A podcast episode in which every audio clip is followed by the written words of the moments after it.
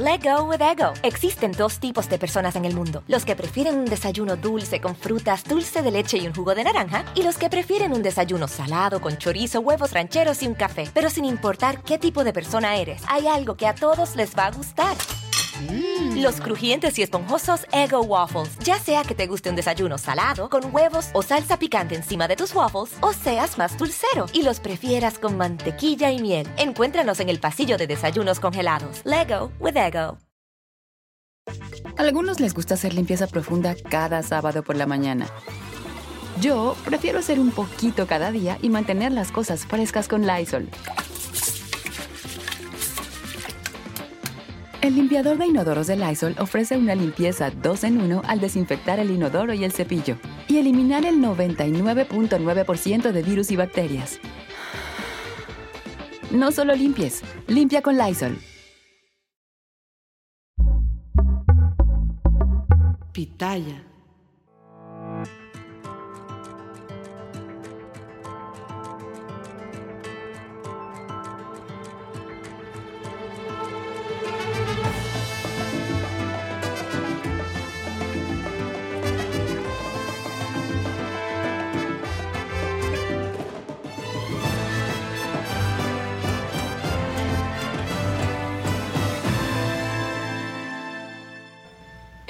Quincena. Compañeros, Eso. agosto 15, ya hay gente en la calle, ya está lleno, todo el mundo ya este, regresó, por lo menos las universidades ya están de vuelta. ¿Cómo Sí. están compañeros? siempre? Bien. Muy bien, Maquita, qué gusto saludarte. Desde la semana pasada empezó las Pero ya universidades, peor, pero ¿no? eso es lo que uno no entiende, cómo con universidades se vuelve a tapar la ciudad, Con porque eso, la verdad sí. son los niños los que Aumenta hacen... considerablemente el tráfico con las universidades. Sí. Con los niños ya es el- la cereza en el pastel. ¿no? Sí, Yo co- pero con los niños siento que ya es lo menos, ¿eh? Sí. O sea, lo fuerte es el- las universidades. No, no. otros está 15, cañón. 20 minutos al trayecto. Eh, pues sí, mínimo, mínimo. Bueno, vámonos eh, con información. En dos casos que han llamado muchísimo la atención, la Fiscalía de Jalisco continúa con la búsqueda de cinco jóvenes que desaparecieron en Lagos de Moreno el viernes pasado.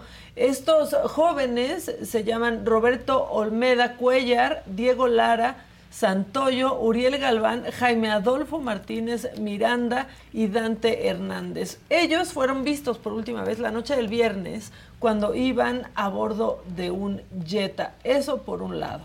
Luego, la Fiscalía de Veracruz confirmó el hallazgo de restos humanos, esto está terrible, en dos inmuebles de Poza Rica. Aclararon que serían al menos 13 cuerpos y no 34 como se había mencionado anteriormente y el gobernador pues concentrado en otras cosas. Ayer Ticketmaster, esta es una nueva estrategia de Ticketmaster, presentó SafeTix. Esto seguramente pues eh, Fausto nos contará más de eso, pero es un nuevo boleto digital con el que busca aumentar la seguridad y ev- evitar la reventa. Dicen que es el boleto más seguro del mundo. Va a estar en la app de Ticketmaster, tiene un código de barras dinámico que cambia cada 15 segundos. ¿Para qué? Para evitar la falsificación de boletos. Debido a esta función, pues ya no van a ser válidas las capturas de pantalla, tendrás que llevar tu video electrónico o eh, videos de dicho código ya tampoco van a ser este, válidos para entrar a los eventos y pues eso sí, no sé qué piensen ustedes. Pues está Pero qué bien. bueno, en Estados Unidos ya no, bueno, en Ticketmaster Estados Unidos el, el pantallazo ya no te servía tampoco. Qué bueno. Pero a mí no me molesta.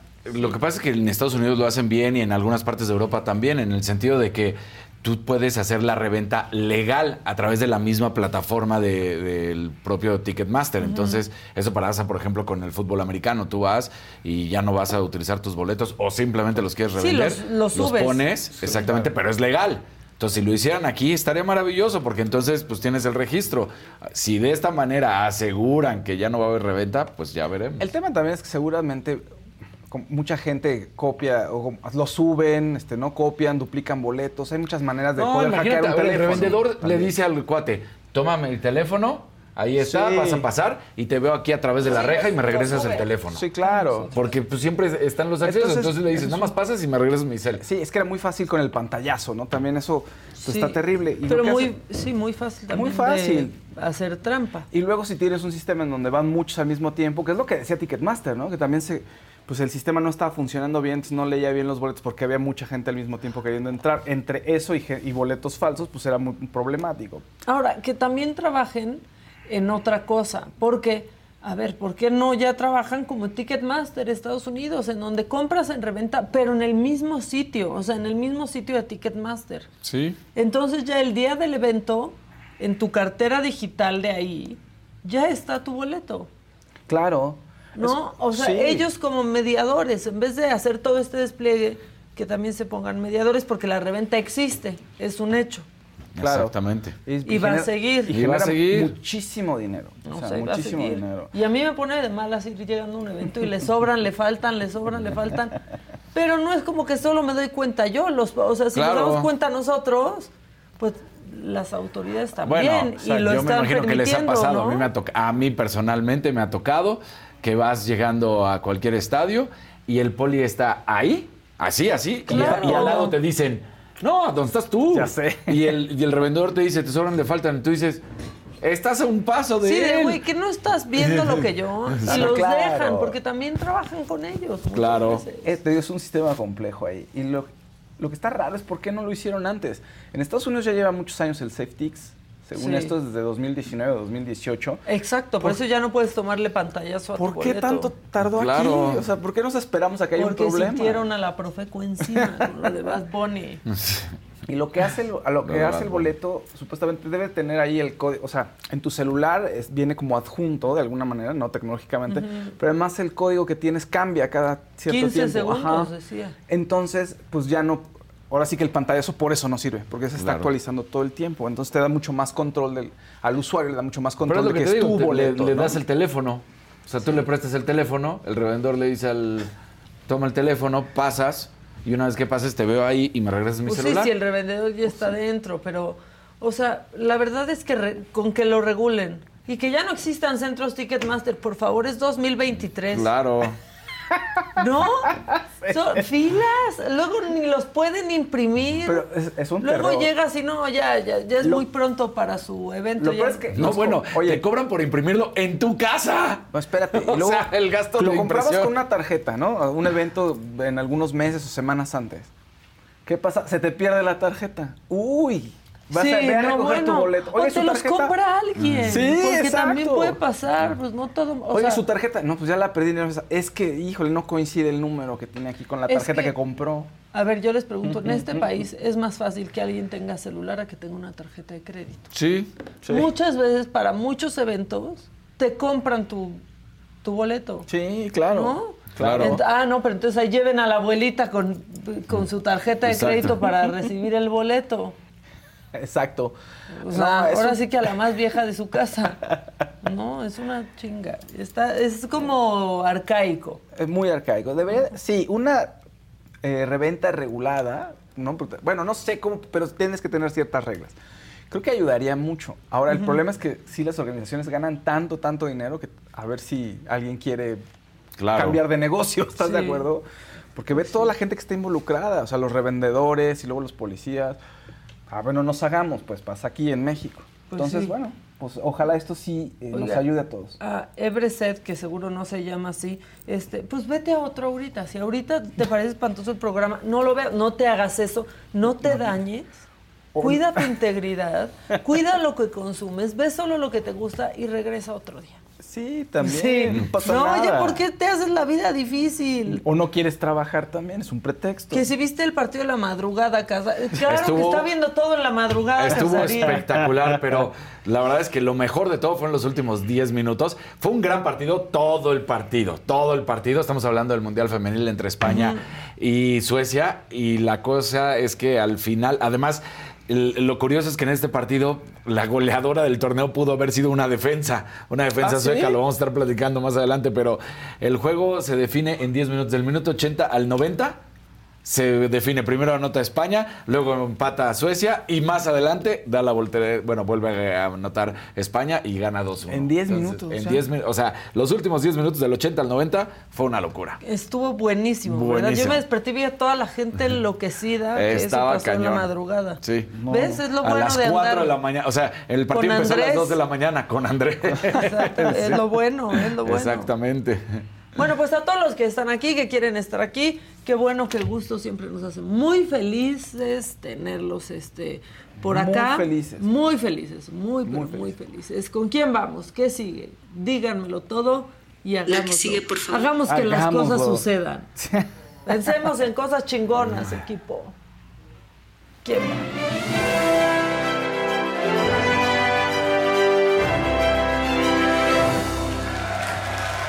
¿Cómo están? Buenos días, buenos días. Pongan Ay, like, compartan, compartan ¿cómo la transmisión, compartan la transmisión. Así está bien. Sí. Buenos días. ¿Y ahora de qué vamos a hablar? Ya no hay la casa. No, espérate, y ayer así dije, "Ay, voy a ver el resumen y empecé a ver, o en el 5, ya ves que se reunieron todos. Dije, no, ya me dan mucha flojera. Sí, yo ni lo vi. Y yo ya le apagué. Y eh, en la información general, pues sí, se sintió ese hueco, ¿no? De no estar viendo Pero noticias. ya de ven los el famosos. programa Wendy, ¿no vieron? La No. casa, el after. El after. En VIX. Órale. Ojalá que sea muy Está bueno. bien y ojalá le vaya Wendy increíble. es amor. Pero también estaba el tema de una novela con Juan Osorio, ¿no? Eso estaría padrísimo. Que le escribió un personaje a ella y todo, y cambió cosas. Y ojalá, Wendy, felicidades, pásatela increíble. Pásatela increíble. Oigan, pues muchas cosas muy, muy babosas en realidad. Aunque después de ver la casa de los famosos, Bueno, todo es cortina no, de humo. bueno, no ha estado tan difícil, ¿eh? Todo es cortina, todo es cortina de humo. Pero vamos con algo un poquito más eh, serio. Elena Poniatowska se le dio el premio internacional cambio Carlos tan Fuentes. drástico. Sí, cambio drástico, pero solo es este, ya después regresamos al otro tono. y este premio internacional, pues le va increíble, no solo le dan su diploma, le van a dar una escultura hecha por Vicente Rojo y le van a dar casi 125 mil dólares por toda la, ahora sí que por la obra tan importante que ha escrito. La verdad es que sí, bueno, es un pilar en la cultura mexicana. Entonces, felicidades a Elena Poniatowska, es la cuarta mujer que gana este galardón. Lleva ocho años el premio. Entonces, eh, se han repartido cuatro y cuatro por el tema de la equidad de género, lo cual está bastante bien. De pronto, no sé, estas cosas cuando mencionan lo de la equidad de género, te pones a pensar si realmente querían dárselo a una mujer o no, o si lo hicieron a propósito y empujaron las cosas. Pero bueno, finalmente se lo merece, muy, muy merecido Elena Poniatowska por eh, considerar que sus textos, bueno, por sus textos que han narrado momentos capitales de la historia reciente de México. ¿No? Pueden leer novelas de Elena Poniatowska como Hasta no verte Jesús mío, La piel del cielo, El tren pasa primero y La noche de Tlatelolco. En fin, eh, no hay desperdicio. Las otras cuatro ganadoras han sido Luisa Valenzuela de Argentina, Dan- Daniela El, Tit de Chile, Margot Glantz de México y lo- el resto son hombres y han sido Mario Vargas Llosa, Eduardo Lizalde, Luis Goitisolo y Sergio Ramírez. Entonces, bueno, felicidades Elena Poniatowska. En otros temas más banales, mucho más banales, eh, resulta que Soy de Chanel se compromete con su novio de hace cuatro años y pusieron una foto en Instagram muy bonito, enseñando su anillo de compromiso, diciendo, el, el para siempre comienza ahora, dice Soy de Chanel en su post. A ver si. No, no A es ver si es cierto. cierto, Soy de Chanel. Ella tiene ya dos hijas. Eh, estaba con Ella un por un momento previo. hubo como un boom, ¿no? De Zoe. Y Sí, luego desapareció. mucho. Es que 500 días con ella, ¿no? Este, Y luego la serie que tenía, la serie que era buenísima. ¿Cuál Sí. era la serie? Este, era ella en un departamento Ah, y pues era sí, de- como The Girl Next Door, ¿no era? The Girl Beach Next in the Door. Apartment. Ahorita te digo cómo se llama. Y entonces- Y todo mundo veíamos eso. Exactamente. Pero ya no nos acordamos. Ya, no. Ay, esa yo la vi. Era una serie muy chistosa. Estaba bastante buena.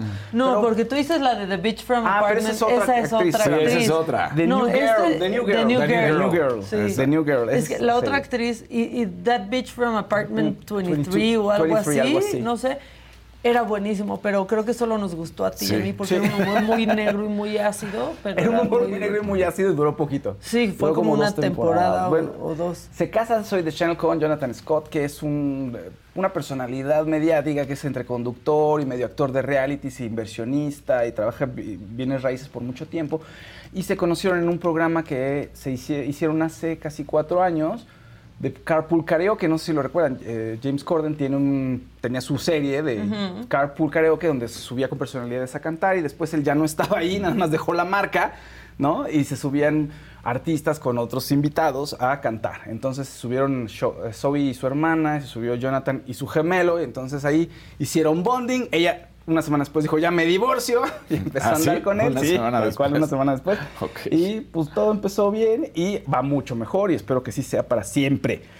Una noticia que no estuvo tan, tan, tan padre, que ayer fue tendencia en redes sociales y le mandamos un gran saludo a Luis Ángel el Flaco, que falleció su hija de 21 años María Fernanda. Sí. En- esto fue en Mazatlán, se metió a nadar a la playa de Cerritos, estaba con otra persona y pues cosas que ocurren en el mar. en- no sé cómo estaba la marea, seguramente muy fuerte. El caso es de que ella ya no pudo salir. Entonces, bueno, pues el lunes se confirmó su fallecimiento. Bien triste esa noticia. Estuvo Sí. con nosotros el flaco Sí, hace estuvo no tanto. algunos meses, ¿no? estuvo aquí con Hace un nosotros. rato sí. por acá anduvo el flaco, le mandamos un Mm. abrazo muy fuerte y qué, y qué historia, la verdad, qué No, tragedia. está terrible. Y además, mira, eh, ella era la hija de su expareja, es decir, no era su hija propiamente.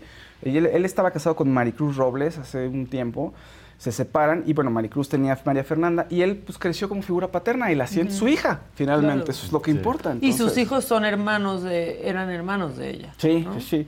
Entonces, bueno, ah, pues ahí está. Y dice, estimados amigos, familia y compañeros de la prensa, con una profunda tristeza tengo que comunicar la partida de mi amada hija María Fernanda.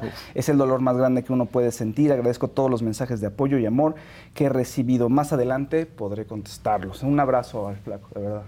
No, no me lo imagino lo que está. Bueno, muchas cosas no me imaginas, No, pero pues es dolor antinatural, eh, eso es antinatural. Sí, ¿no? Y que, y, Antinatura. y O sea, que sea así, ¿no? Un, Sí. accidente tan, tan- terrible. y tan drástico, ¿no? Sí. Sí. conceptualmente cuesta trabajo que los que están más jóvenes se vayan primero, ¿no? Es un tema ahí de percepción horrible. Oiga, antes de eh, pasar a Set Estuvo D&D, pues es- me encontré con este video de Luis Miguel que todavía, todavía se sigue hablando de que si es doble, que si no es doble, que si es estado físico. ¿Que sí lo van a demandar? a me- eh, pues en, mira, en los programas ¿Por de, qué lo van a de demandar? chismes de Que Argentina porque es el, decía que, que es el doble, que no es él. ¿Te acuerdas que les comenté que en un programa de Argentina había un abogado que decía No, que él tenía a- fuentes eh, Argentina, por favor. Que, que decía que iban a O sea, demandarlo? Pero bueno, Argentina a- con ayer- todo. En lugar de concentrarse si es Luis Miguel o no, vean el que ganó las primarias, por favor, el señor Oye. O sea, oye, por favor, es una mezcla. Hagan de cuenta que, que hicieron una popó, Trump y Bolsonaro, y, Y sale. sale el- Secretaría de Cultura, ¡fuera! ¡Fuera! Ah, voy a buscar ahorita el video.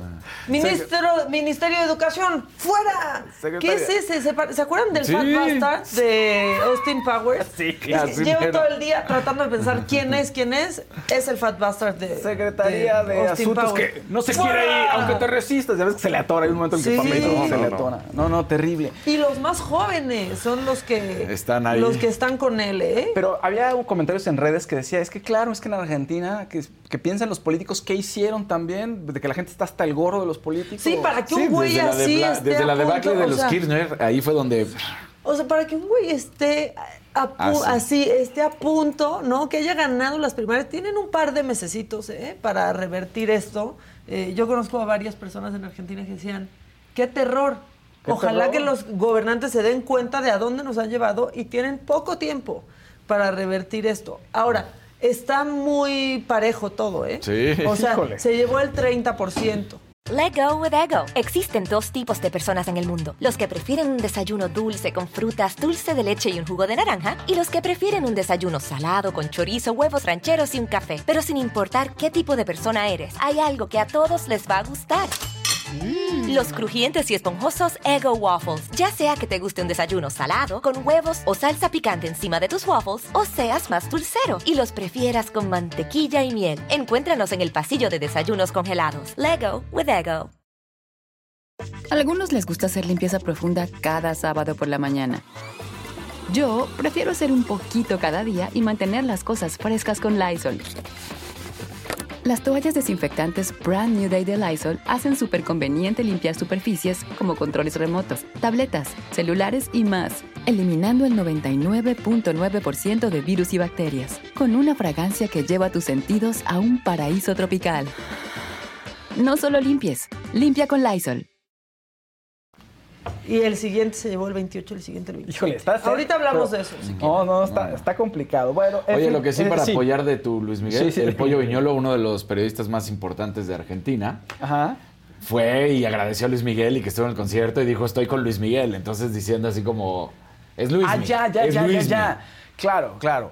Es que, bueno, muchos mitos alrededor también eh, estaban diciendo que hace playback. Yo, a ver, seguramente en algún momento debe tener alguna pista por ahí que le ayude, pero no creo Que que no se preocupe, en el playback la él se escucha igual. Es lo que o sea, todos decir, los ¿eh? que hemos escuchado a Luis Miguel en vivo y lo escuchas luego en el Es la CD. mejor voz que hay. Sí, sí, sí. Están diciendo que votaron por Esteban Arce en Argentina ya. Bueno, Con eso dijo ayer setentero. alguien. Con look setentero, el, el patillón. Sí. Bueno, pero tú ibas a decir Ah, no, un no, video, ¿verdad? Sí, el es video ponlo- sin audio póngalo, porque igual es canción, esa sí tiene, debe de tener derechos. Pero Luis, mira el bailecito, era. ¿eh? Ahí está, ahí lo. Sí, de no hablaré con la gente, Sí, pero, ¿qué tal? bailo. Exacto, miren. ¿eh? ¿Qué tal mi movimiento de cadera? Está bueno, está en buen Imagínense que- estado físico. Hueva, Bien. Toda la gente esperando a Sí. Luis Miguel, ¿no? Y Luis Miguel dice, ok, pues sí, ya necesito hacer más lana, ¿no? Voy, voy a hacer una lana para ya no tener que hacer nada nunca Para no volver más. a rentar Ahora mi sí. Bentley. Exacto, pues, para que no se me vuelva a perder mi Bentley. ¿Te Sí. acuerdas que no lo Sí, tenía? no lo tenía. Bueno, y entonces ya regresa y salen con que Sí, no, no es- pero no es Luis Miguel. Y De ahora- seguro, ¿sabes y antes estaba muy gordo y ahora está muy flaco. Estoy pensando que, ¿sabes qué es todo esto? De seguro fueron chavos que estaban esperando a Diego Boneta y dijeron, ese no es Luis Miguel. Exacto. Ahora sí, me cae que en serio sí cortina de humo, porque mientras Argentina tiene este problemón, su peso se cae cada día que pasa, con esto se cayó más, se concentran en que si es Luis Miguel o no. No. Exacto. Sí. O sea, prioridades, manitos. Pues sí, ganó ¿No? el mundial y todo, pero por mientras el país así de cayéndose a pedazos. Pues sí, Esos o sea, lo que está pasando está... Claro. Esos son cortinas de humo, grandes cortinas de humo. Grandes. Ahora dice Maca, ya se está recuperando Luis Mi Don Ramón. Ah, también hicieron ese video. Sí. Que ese sí me dio risa porque está muy bien que le- hecho. sí, le pusieron el, Está bueno, la cara. Sí. Ahora, ¿no piensan que Don Ramón sería guapo en esta época? Sí, claro. Claro que sí, en esta época en donde esa ñanguez está Sí. bien vista. Estaba- Claro que sí. Sí, No, tenía como un hipster ahí. un hipster, sí, tenía su físico. Sí, que el otro día vi un... Y hasta con un- esa gorrita, o sea, la haría. ¿Cómo? o sea, con esa bien. Roma ponlo a caminar en la Roma. Sí, claro. Y ya pues, pasa por uno más. Que el otro día vi, quisiera un meme, quisiera ser Don Ramón para deber todo el año de renta y todavía poderme ir de vacaciones a Acapulco. sí, no, bueno. Siempre debía renta, además era. Siempre el gato. debía renta, siempre El debía gato. renta. Oigan, ayer hubo set, estuvo Didi, como siempre divertido, polémica, pues estuvieron hablando de la Casa de los Famosos. Y bueno, me, me encanta Débora, la verdad es un gran personaje. Digo, todos ahí, pero Débora estuvo pues, muy eh, incisiva con Poncho Sergio y de su actitud hacia el dinero. Bueno, estuvo bastante bueno. Véanlo, de verdad, revivan ese momento y aquí unos destacados.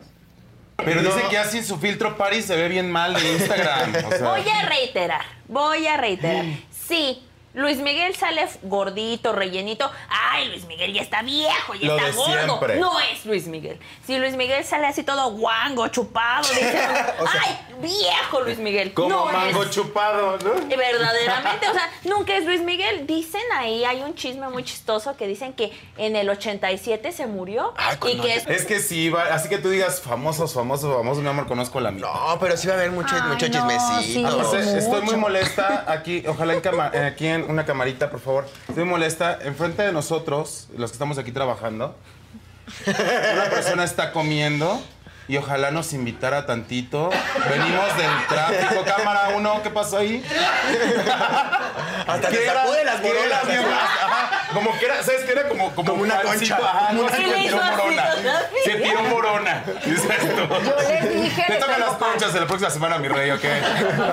Que sea lunes de conchas, ¿no? De repente los Es liosa, estaban es liosa, platicando. No soy liosa, mi amor. El ¿Es Dios, la es, verdad? Dios es justo, mi amor, y punto. Entonces, estaban sentaditos, todo muy mono, y empezaron a hablar de las cuestiones económicas y el dinero, y que Wendy y demás. Y entonces viene el tema referente a qué va a pasar con ese premio, que se reparta. Y Andrea Legarreta, que le aplaudo, que frente a ellos les haya dicho, no le quiten su dinero a mi Wendy.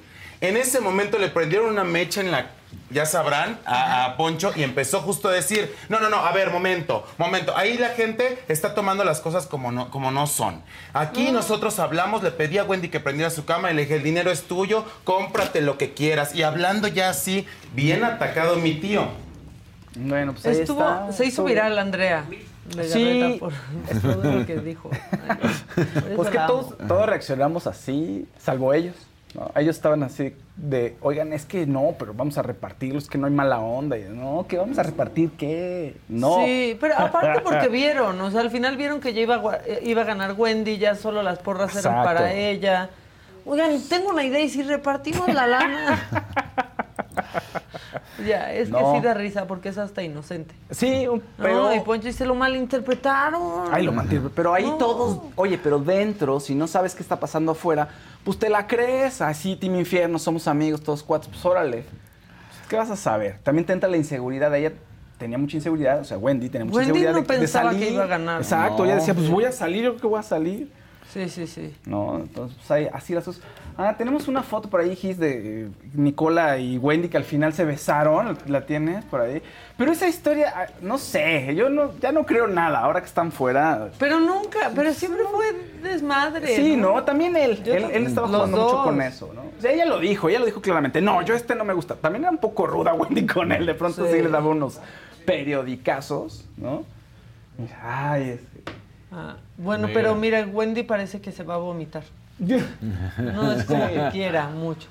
Son No. cuates, ya, y están en el desmadre y acaban de salir, ¿no? Y ya, Sí. exacto. O sea, Ya. Todo el mundo Ya. quiere ver eso. Todo el mundo- Exacto. claro. Y creo que na- también Nicola nada menso. Pero este, pues oigan, también ni- obligar pegó. a alguien a ser gay tampoco está bien. No. Nicolás es heterosexual. No, pero Nicola, ¿quién? ¿Qué dijo? Que sí, como que. No sé, me- yo me quedé con la idea de que sí le, le gu- Era bi, según. No, yo, según yo todo eso fue broma. Todo eso se inventó, Todo es broma ¿no? Sí, todo. todo quedó a entenderse que... Pues no sé, ya sean ustedes aquí afuera, por Haz favor. lo que quieras, Nicola, con Sí. tú. Con Sí, Tú, tú sé tú. sé tú con quien quieras estar, Nicola. No pasa nada. Nada más es será. porque genera chisme todos dentro. Ay, ¿será, no será? ¿Qué está pasando? ¿Andan o no andan? Pero bueno, Pues ustedes saben, solo ustedes saben. Y solo a ustedes les importa ya. Después de un tiempo. Pues sí, a Sí, todos. claro, pues claro. nada más de ellos, pues. No que nos valga a nosotros. Solo a ellos les importa. Sí, exacto. Sí, ¿uno qué? ¿Uno qué? Pues listo, muchachos. Muchas gracias. Nos aventamos sigue, el por macabrón. Porque, porque tenemos invitada de Daniel. Entonces, Sí, vamos con el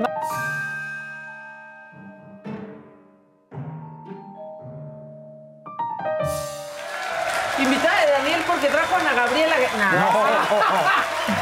No vendría. Te construimos un ring. No, hombre, no vendría. Exactamente. A ver, estábamos hablando pues de este candidato en Argentina, ¿no? Que ganó las primarias, Javier Milei. Este, ya tenemos el video de él. Bueno, vean esto y díganme si no parece un sketch de TikTok, un político tratándose de hacer el chistoso para ganar votos. Y pues sí, sí es, solo que él está hablando muy en serio. Ministerio de Turismo y Deporte, afuera. Ministerio de Cultura, afuera. Ministerio de Ambiente y Desarrollo Sostenible, afuera. Ministerio de las Mujeres y Género y Diversidad, afuera.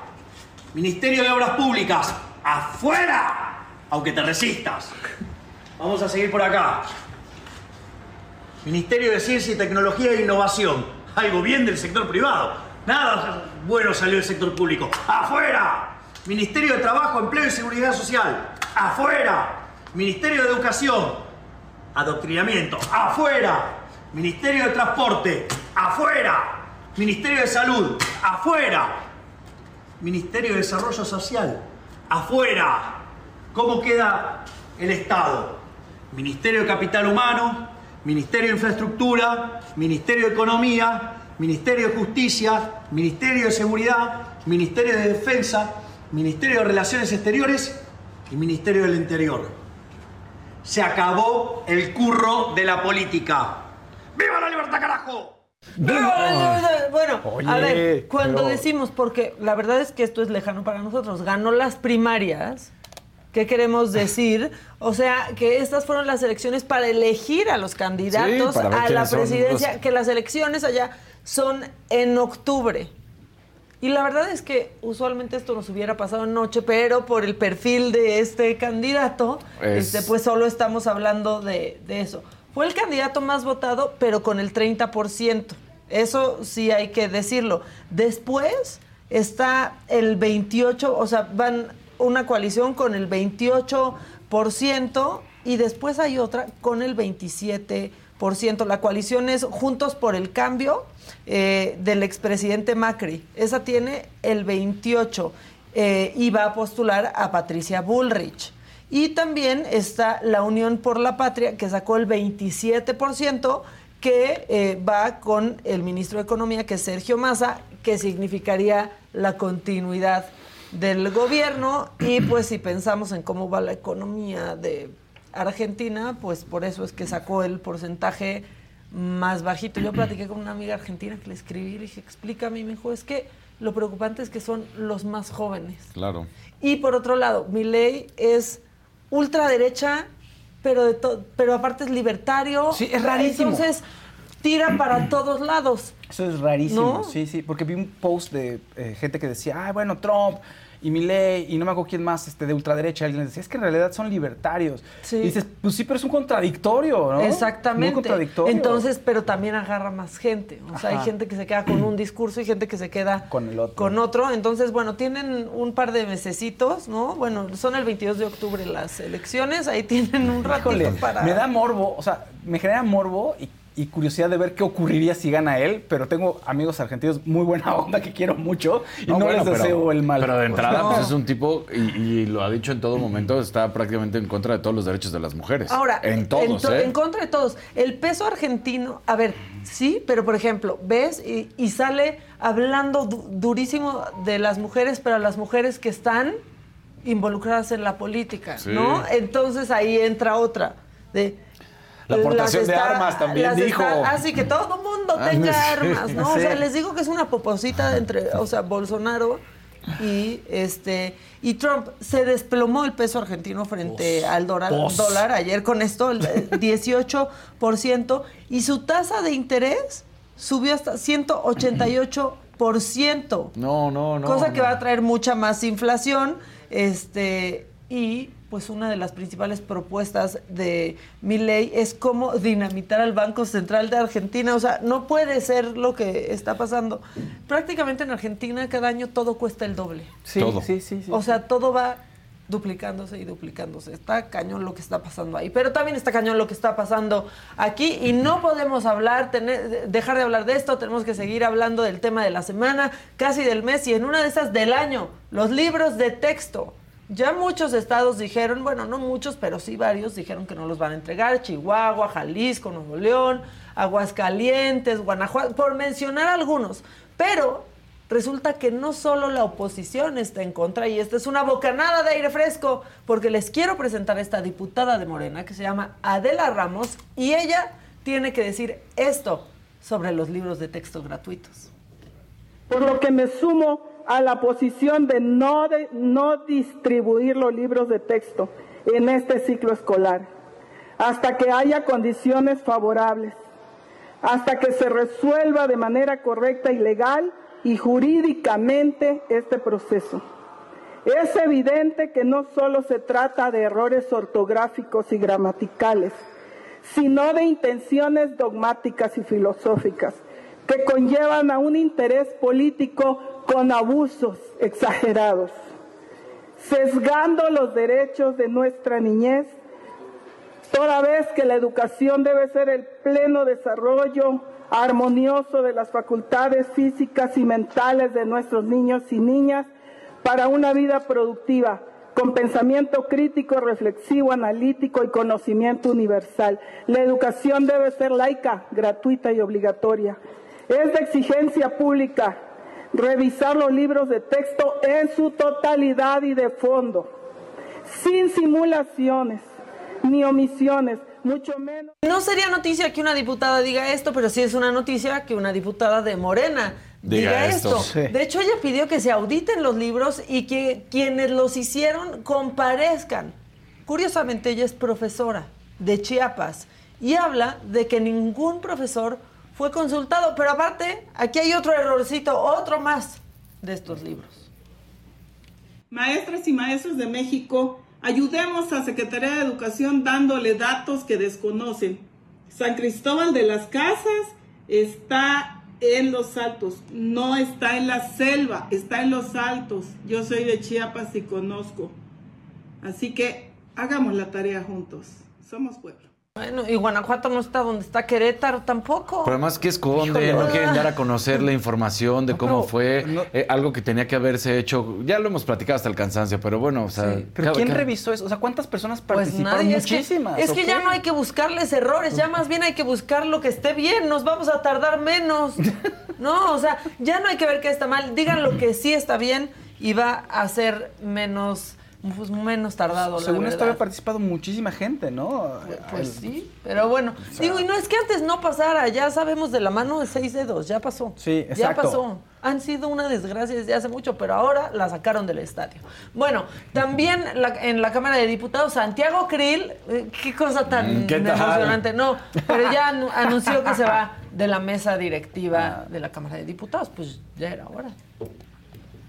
Estoy muy contento de poder cerrar este ciclo eh, y lo he cerrado cuando he considerado que las condiciones ya no me permiten dedicarle el tiempo que requiere la Cámara de Diputados. Estoy entrando a una fase eh, del proceso interno del Frente Amplio por México que va a requerir de todo mi tiempo. Es un proceso breve, de aquí al 3 de septiembre, en donde son todos los días eh, de trabajo, de arduo trabajo. Cinco debates tengo por delante. El próximo será el, jueves en la ciudad de Durango y así seguiré hasta el día 3 de septiembre. Por lo tanto, pues no era lógico ni ético que teniendo eh, esta carga de horas al día eh, se las dedicara al proceso y no a la Cámara. Creo que Sin presión para Xochitl y Beatriz, pero la renuncia para cuándo. Sí. ¿Quién decía el anillo para cuándo? J-Lo, ¿no? Sí, la renuncia sí. para cuándo. Que por cierto, mañana ya serán 13 en el eh, candidatos en Ya. el Frente Amplio. ¿Qué- ¿Cuál es su apuesta? ¿Quién se va? ¿Quién se va? ¿A quién perdemos? ¿A quién perdemos? ¿A la una? ¿A Ah, quién per- se va Santiago? ¿Tú dices que se va Santiago? Santiago. ¿Tú también? Lo perdemos, sí, sí. Hay sí. que sacar el tarot. Sí, Se va Este, Santiago. Santiago. Yo pues yo digo que Caldero, entre Santiago, Caldero. de la Madrid y Santiago. Sant- Oye, Un flan más desabrido que el otro. pero a lo mejor Santiago se va a hacer un show con Wendy. Exacto. Con Wendy Guevara. Es que Resulta de la y Madrid resalta. puede pasar así inadvertido, como va. Entonces, por eso yo creo que Santiago sí se va porque va a ser como de ya, ya, ya, ya. Clavadas Beatriz y Xochitl. Ah, sí, ahí Y al sí. final Xochitl por los números, Pues pero sí. clavadas Beatriz y Xochitl. Los otros dos ya. No, este, los otros dos caballeros ya. Mañana ya veremos. Sí, es casi que da lo mismo. Sí. ¿Quién será? El que quiera. De esos dos, el que quiera. Bueno, hablando de Xochitl, luego de que siguen insistiendo de los moches y demás, ella le mandó un mensajito a Mario Delgado. Él es el que recibió moches por la línea 12. Eso dice. Y ahora se siguen denunciando, pues que en la Ciudad de México hay moches a los sueldos de los trabajadores. Conmigo no se enojen, no lo estoy diciendo yo. A mí me vale madres, lo dijo Xochitl Gálvez. Los moches los recibió Mario Delgado, de obviamente de la línea 12 del metro que se cayó. Este, en ese sentido, lo que yo le quiero decir a Mario Delgado, él no dice que los edificios son ilegales, ¿verdad? Son dos edificios totalmente legales, totalmente avalados en su momento, uno por Víctor Hugo Romo, el que habla de Marina, eh, y el otro sí me tocó a mí inscribir la manifestación de obra, pero ninguno de los dos edificios viola el uso de suelo. Así es que yo lo he dicho claramente, en cinco años nunca me mencionaron que hubiera alguna irregularidad en mi administración y todo es una cortina de humo. Yo creo que lo que tienen es miedo, sobre todo ahora que nos enteramos que la jefa de gobierno le retenía dos mil pesos a los trabajadores del gobierno de la Ciudad de México, pues seguramente para su campaña, porque ese dinero no está, son miles de trabajadores los que se quejan, hoy hay una manifestación en la tarde y pues lo que tratan es de desviar la atención. Como le he dicho, si tienen algo contra mí, que me denuncien en las instancias, pero lo que ellos buscan es una guerra sucia para desacreditarme, pero la gente sabe que soy empresaria hace 31 años y pues mientras mi esposo trabajaba en la empresa, el entonces esposo de Claudia pues estaba recibiendo dinero eh, eh, en, sobres o en portafolios, ¿no? El señor Imas. Entonces, eso sí es ilegal. Lo que hacía el señor Imas es ilegal, lo que hace mi esposo de tener una empresa no es ilegal. ¿Y presentaría alguna denuncia en contra de estos diezmos, diezmos de Sheinbaum? Pues yo se lo voy a dejar a los partidos políticos que ellos tomen la decisión. Let go with ego. Existen dos tipos de personas en el mundo: los que prefieren un desayuno dulce con frutas, dulce de leche y un jugo de naranja, y los que prefieren un desayuno salado con chorizo, huevos rancheros y un café. Pero sin importar qué tipo de persona eres, hay algo que a todos les va a gustar. Los crujientes y esponjosos Ego Waffles. Ya sea que te guste un desayuno salado, con huevos o salsa picante encima de tus waffles, o seas más dulcero y los prefieras con mantequilla y miel. Encuéntranos en el pasillo de desayunos congelados. Lego with Ego. Algunos les gusta hacer limpieza profunda cada sábado por la mañana. Yo prefiero hacer un poquito cada día y mantener las cosas frescas con Lysol. Las toallas desinfectantes Brand New Day de Lysol hacen súper conveniente limpiar superficies como controles remotos, tabletas, celulares y más, eliminando el 99.9% de virus y bacterias, con una fragancia que lleva tus sentidos a un paraíso tropical. No solo limpies, limpia con Lysol. Bueno, entre tanto tema electoral, sale una voz de la razón. ¿Quién pensarían que en la política mexicana puede llevar la voz de la razón? Noroña. ¿Noroña? Pues tibio, tibio. Ay, espérame, no, no, no. no, no, ¿Nadie? No, no, no, nadie. un gobernador. Pista es gobernador. Eh, Ah, eh, Jalisco, entonces Alfaro. Jalisco. ¿Jalisco? Jalisco no, Alfaro. Nuevo León. Samuel. Samuel, García Samuel. les dice, ya siéntense, señores, están cobrando un sueldo. a jalar. Pónganse a jalar, que no los distraiga el tema electoral. Hay grandes oportunidades en el mundo, hay que ir por ellas, en lugar de que México esté enfrascado en un falso debate, que además es ilegal porque no hay tiempo electoral para hacer campaña. Deberían de estar haciendo esto, jalando. Ya en enero, que empiecen los tiempos, ya agárrense el chongo. Pero ¿por qué violan la ley y se distraen de lo importante que es traer empleo bien pagado y que crezca tu estado? Entonces, pues yo los veo. Mira. Tiene Mira, razón. Pues sí. El proceso electoral comenzó hace más de un año, o sea, con más de un año de anticipación, perdón, y ahora solamente hablamos de las candidatas y de las candidaturas y ya dejamos de hablar del trabajo que tendrían que haber hecho o que tendrían que estar haciendo los que gobiernan. Sí, han, han Ya me- violado la es- No, esto. Maga, tranquila. ¡Fuera! ¡Fuera! Candidatos, Fuera. fuera como mi Partidos políticos fuera. Yo no sé cómo piensan resolver este tema en un futuro. Yo no sé cómo piensan. Punto. De entrada. Pero, porque esto ya dejó un precedente. O sea, se violaron la ley y les valió tres kilos. Ah, no, pero el INE. No, no, no. ¿Qué No, dijo Ricardo Salinas Pliego? Vamos favor, encima más de preocupados eso. por Claro. eso. O sea, no, ¿en serio?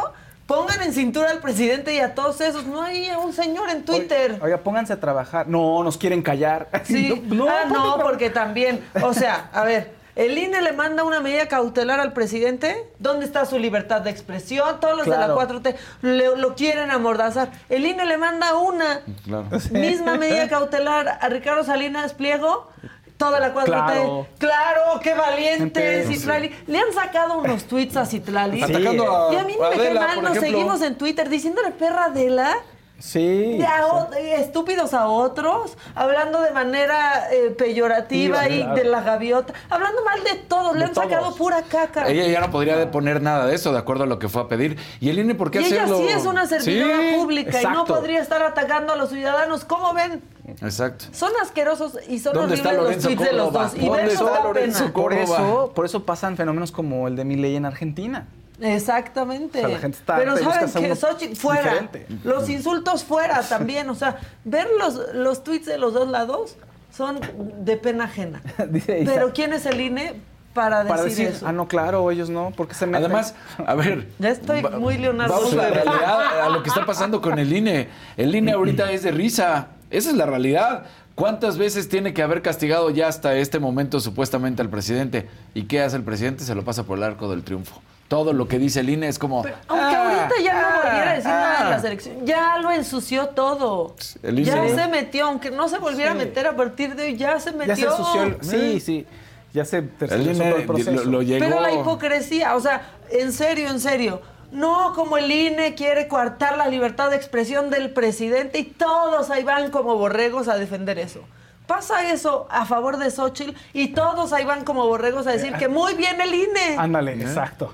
Bueno, Anda. y para no olvidar el martes, el martes de mentadas, que ya andábamos en eso, este, imagínense que en su ciudad hacen unos murales que están chidos, eh, que son conservados y reconocidos por su valor artístico.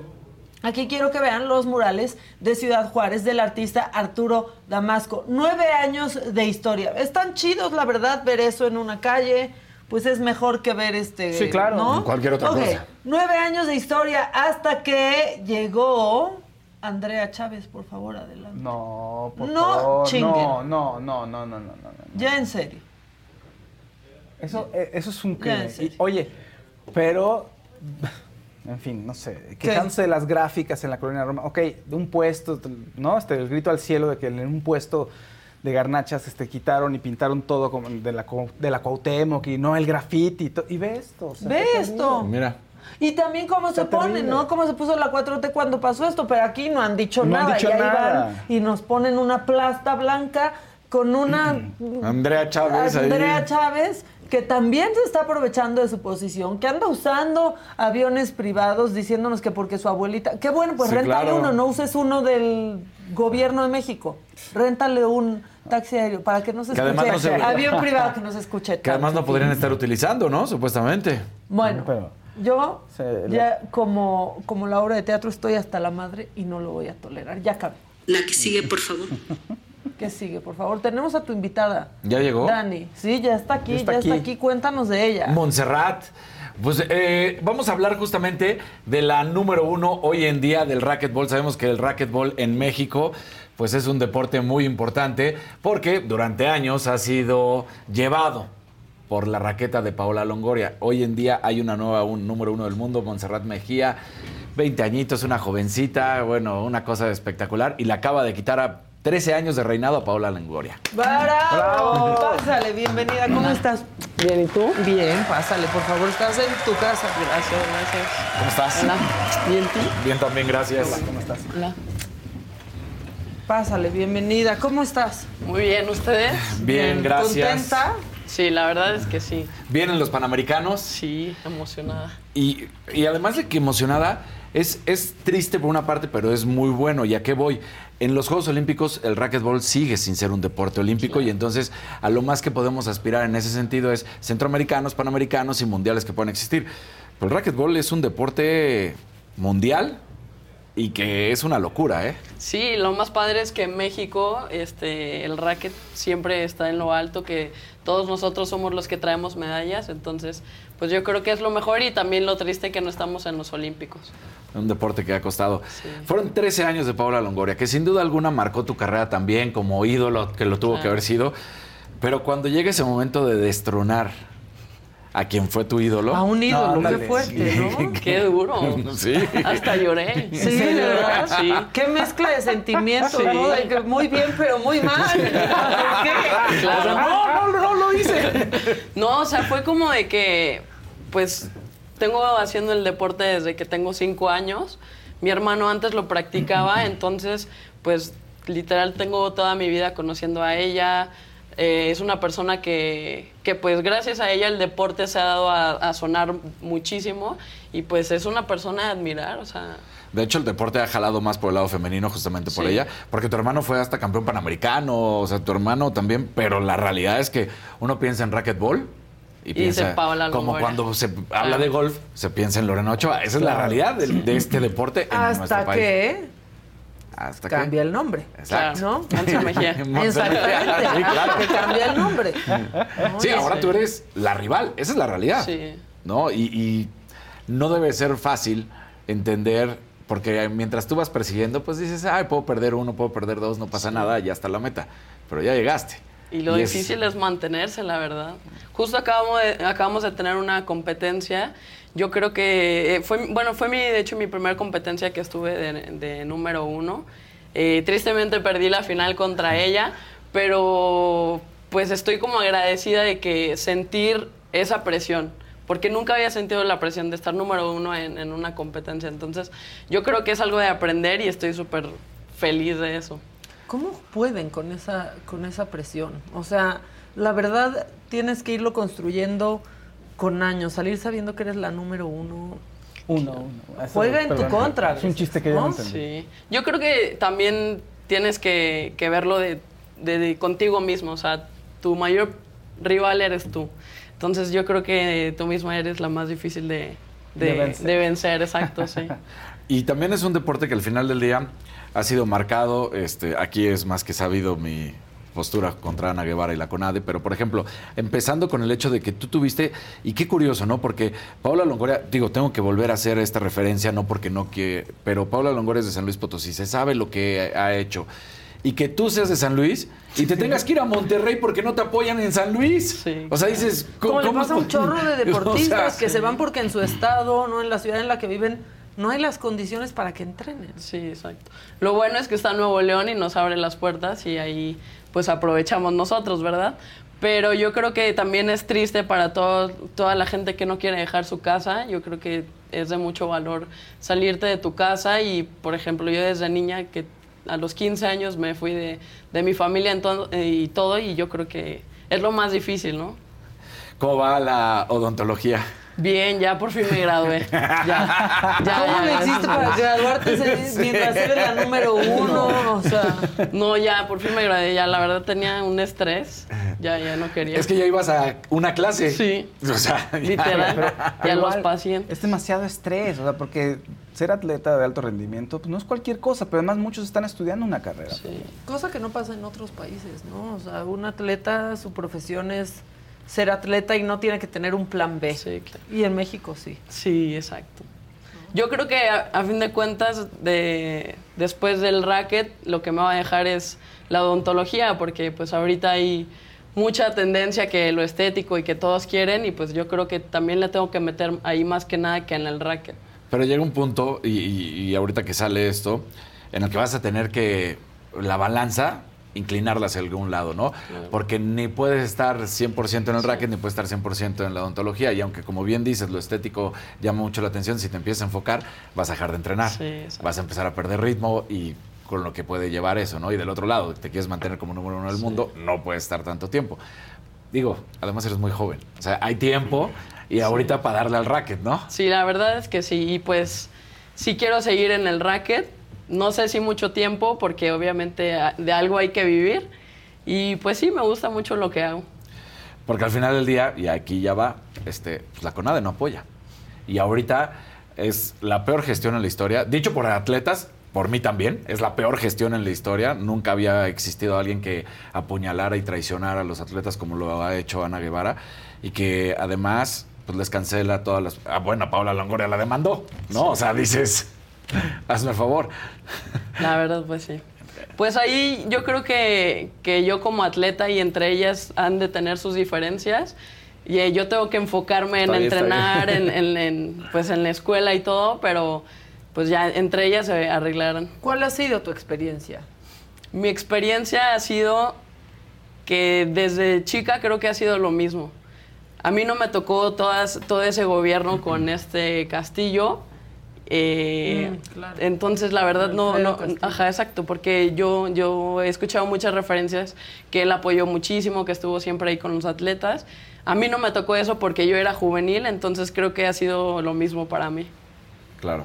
¿Cuándo viajas ya para los Panamericanos? En octubre, a finales de octubre son los panas, entonces ya estoy emocionada.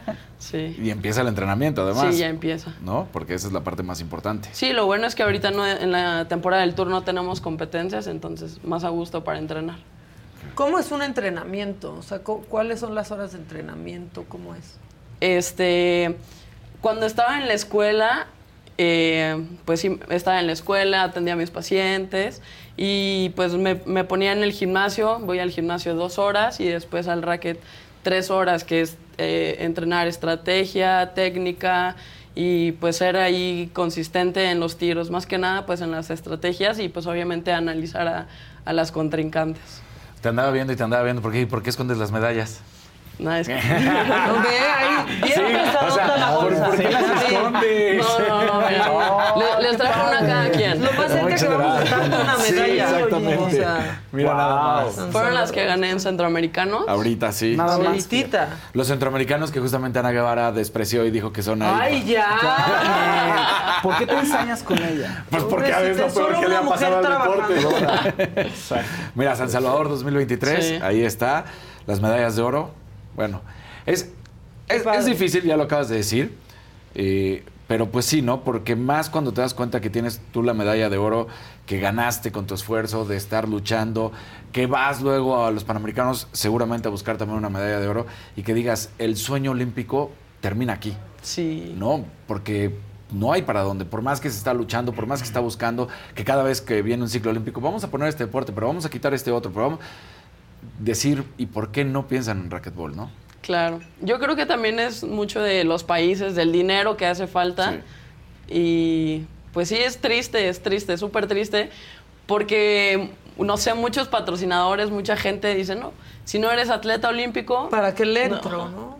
Sí. Yo ya voy a estar como Poncho en la casa de los famosos. Si quieres, la compartimos. si quieres, la, la compartimos, exactamente. ¿Cuál prefieres, oro o bronce? No, pues oro. No, pero para, Siempre para- oro. para compartir, digo. Pues oro. O sea, pues Oye, y, y después, eh, ¿te gustaría como formar parte de, de la administración deportiva, por ejemplo, como para poder ayudar a los demás No, atletas? ¿qué quieres ser odontóloga? Que Sí, no saber no nada quiero- de eso. o ya de mucho- plano mucho poner pedo, perdón la coronas. palabra, Sí, mucho pedo. Aquí puedes, aquí Sí, poner sí, coronas, sí. brackets, puentes. Sí, no, prefiero eso, que la gente se vaya feliz con su sonrisa a meterme... A quitársela. A quitársela, exacto, sí, sí. ¿Vas a seguir viviendo en Monterrey? Sí, Ya es. por ahora sí. Es tu casa. Sí, me gusta muchísimo Qué Monterrey. padre ciudad, ¿no? O sea, Sí. qué padre lugar para vivir, la verdad. Mejor que aquí, yo creo, ¿no?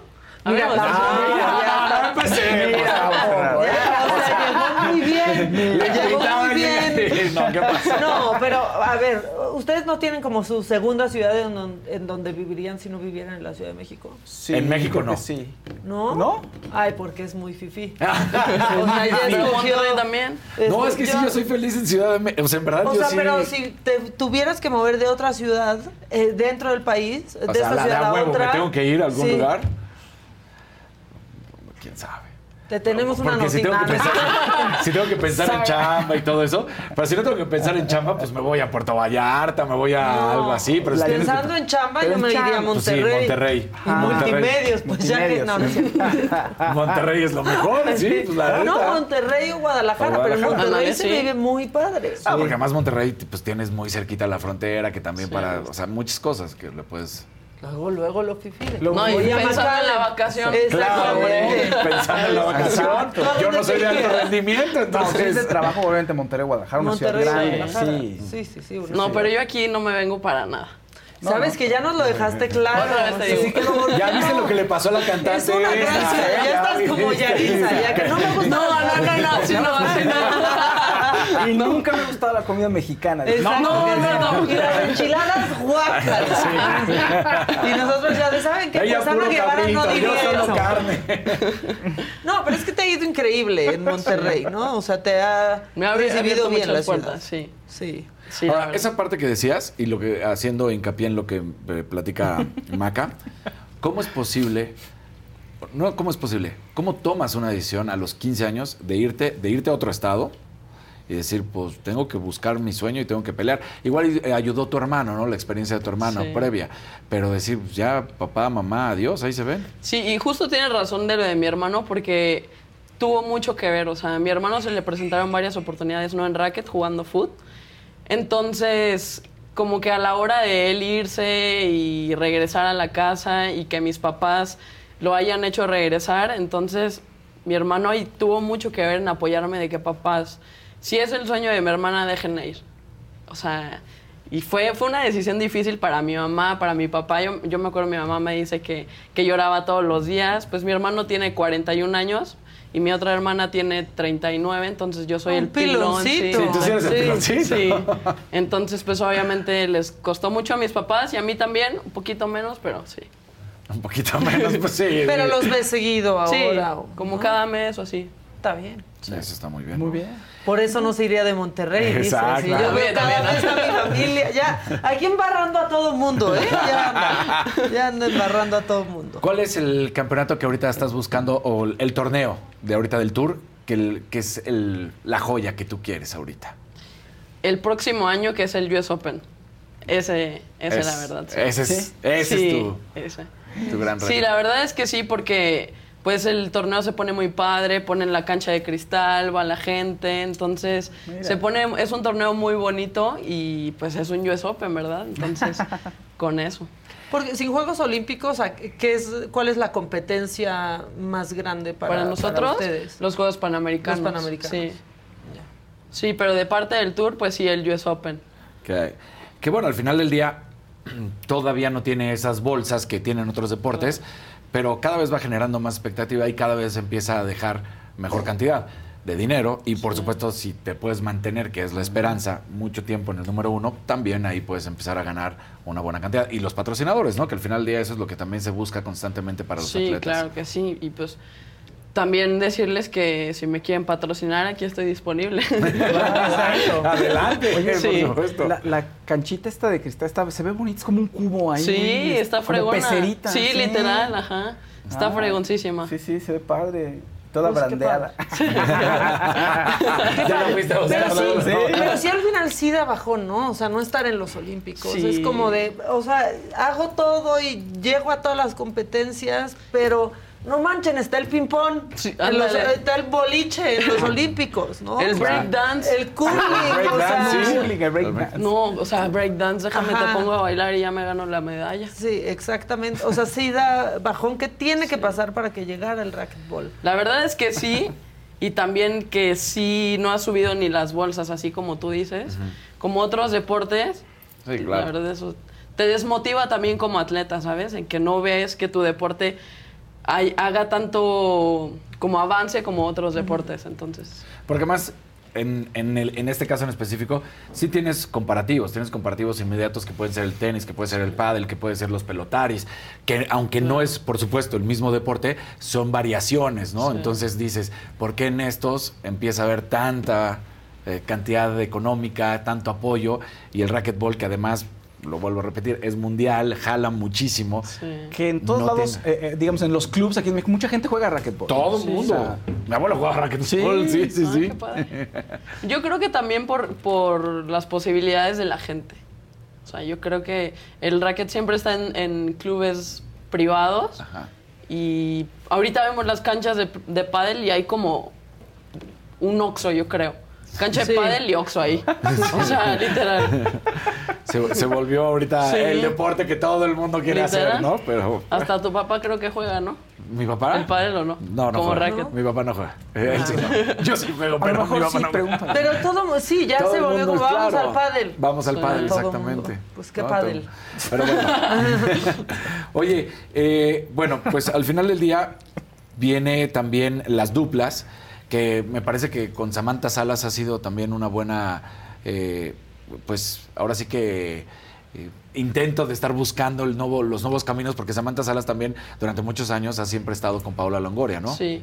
Yo ahorita no estoy haciendo pareja con, Con. Samantha, Ajá. estoy con Alexandra. Ok. Hubo un tiempo que Alexandra y yo sí nos separamos, pero ya regresamos. Ah, Entonces, sí, con ella es la que, la que estoy compitiendo. Es que eso está bien fuerte, ¿no? También estar ahí con alguien todo el tiempo, o sea, este, el otro día vi un tuit que me dio mucha risa, que era, ¿quieres, ¿quieres cortar con tu novio, con tu novio, haz kayak juntos? no, pero creo que cualquier deporte Sí. de pareja Sí. es muy difícil no pelearte, no frustrarte, porque tú siempre hubieras reaccionado diferente, Claro. aunque no, piensas eso, ¿no? Además tú piensas que lo hubieras hecho mejor. Sí, Oh, sí, exacto. Sí, No, pues, ¿qué te Cuéntanos, el Dilo, dilo, no, No, es que- ya dijiste que no te gusta la Ciudad de México. O sea, ya que Y Alexandra Ya siempre las falla. Hubiera No, no, llegado no, a no. esas que Alexandra No, así no, falla. no, así no.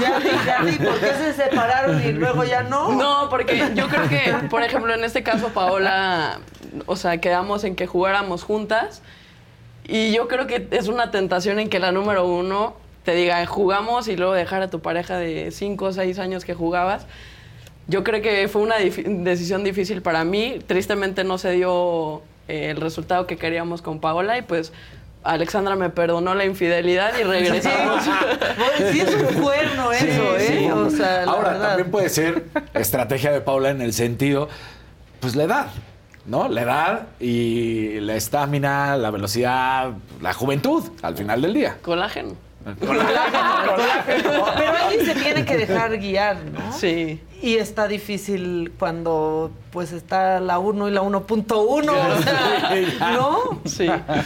Yo creo que yo creo, creo, creo que hice una buena decisión en, en- en jugar con ella para quitarme la espinita.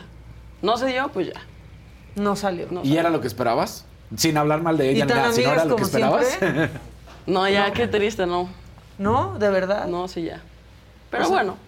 Let go with ego. Existen dos tipos de personas en el mundo: los que prefieren un desayuno dulce con frutas, dulce de leche y un jugo de naranja, y los que prefieren un desayuno salado con chorizo, huevos rancheros y un café. Pero sin importar qué tipo de persona eres, hay algo que a todos les va a gustar. Los crujientes y esponjosos Ego Waffles. Ya sea que te guste un desayuno salado, con huevos o salsa picante encima de tus waffles, o seas más dulcero y los prefieras con mantequilla y miel. Encuéntranos en el pasillo de desayunos congelados. Lego with Ego. Algunos les gusta hacer limpieza profunda cada sábado por la mañana.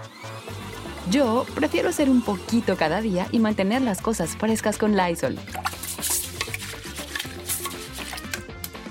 El limpiador de inodoros Brand New Day de Lysol limpia y desinfecta el inodoro y el cepillo, eliminando el 99.9% de virus y bacterias con una fragancia que lleva tus sentidos a un paraíso tropical. No solo limpies, limpia con Lysol. ¿Qué te digo? Bueno, aquí está la número uno. La número uno. También cuesta trabajo dejar ir. Sí, también. No, o sea, pues ahora tú eres quien manda y de repente es como, ¿y tú qué vas? ¿No? Y luego. Pasa. No, pero es que sí creo que es mucho estrés. O sea, en serio, hacer cualquier actividad de, de pareja, así en equipo, no con más, con uno más, Sí. Es, o sea, es una receta un poco para el desastre. Como ya vimos. Pero sí, ¿Cómo vas a hacer? Bueno, pero entonces regresaste con la cola entre las patas. Sí, ¿Perdonaron? perdóname. ¿Me perdona? Sí, bueno, gracias. ¿Costó trabajo o no? Hasta ¿Ves? eso no. Esa era la buena. Ahí Sin rencor. Hasta eso no. Qué bueno. ¿Y qué sigue ahora? ¿Qué Pa- sigue? para Monse. Pues Juegos Panamericanos, entrenar. Y el siguiente año empiezo a hacer mi servicio de, de la escuela. ¿Te vas a alejar? ¿De quién? De, De Paola ya. Porque ya para hacer el servicio ya necesitas cumplir con ciertos horarios, cierto tiempo. ¿Te vas a alejar del racquetball? Yo creo que es una pregunta súper difícil y anticipada, no sé, porque también quiero hacer mi especialidad. Entonces yo creo que sí tengo que darle un poco de prioridad a, a lo que es la escuela, porque pues a fin de cuentas es lo que también voy a hacer el día de mañana y tengo que practicar. ¿Está bien? Claro. Sí. Bueno, pero primero nos emocionamos con los panamericanos. Sí, luego exacto. ya vemos qué pasa. Sí. US Open también. Sí, todo eso. Exacto. Primero. Primero. Panamericanos, US Open y especialidad. Sí. Así debe ser. Y Paola, adiós. Adiós, Paola. No es nada personal. No es nada personal, pero pues ya. Oye, pues qué padre. Gracias por venir a platicar con nosotros, por traer las medallas. Cuídate aquí en la oficina porque tenemos una chava que se llama Débora que, que nos quita todas nuestras Y pertenencias. si ve que eso es ¿eh? oro puro, Si va a ve que es oro, no. así va a morderlo. Si ve que es oro, Hay una ya zona a la que- Me voy a dejar el listón nada más. Tú te ríes, pero es Exactamente. en serio. Nos amenaza y Ya me todo. asusté, creo. No, no, no, sal A por veces, acá, no afuera del elevador está con garrote y todo, así como, ¿qué Exacto. Traes hoy? Te Trae basculea. garrote la Débora. Pues vamos a estar pendientes, ¿no? De cómo, cómo te va este, por allá. Aquí Daniel siempre nos cuenta todo. Ya no cambies de pareja, por favor. Ya vimos que no funcionó. No, ya Este, no. Y esperamos que te la pases bien en la Ciudad de México. Ya ni modo, ya estás aquí. Sí, pues ya tengo que aprovechar. Ve a comer rico. Va a pasear. Ni Voy Pero que Va a regresas a, Monterrey, va tu ciudad favorita. O sea, no le digas ve a comer carne, va a estar comparando todo el tiempo De la carne no la mandes a Sí, comer. Sí, no, no. Sí, no. Por eso dije, ve a comer rico nada más. Exacto. Ah, ya aseguró, ¿viste? Dijo, no, sí, no. Ah, Sí, sí, no. no. Pues disfruta los días que tengas aquí. Gracias. aunque Por eso nada más veo una noche. Exacto. Ve. Es que sigue. O sea, y le dije, mira, Sigue. mira, sí, sí. Sigue. O sea, ¿De qué bueno, se que te trata? reciban en multimedios. Esa- a ver, a ver si así te, a ver cómo te ve multimedia. No, eso, eso sí Es- no feo, sé ni eh. decirte quién. ya, todos embarrados aquí. No, ya. A ver, Me encanta ¿qué la día Ciudad de México.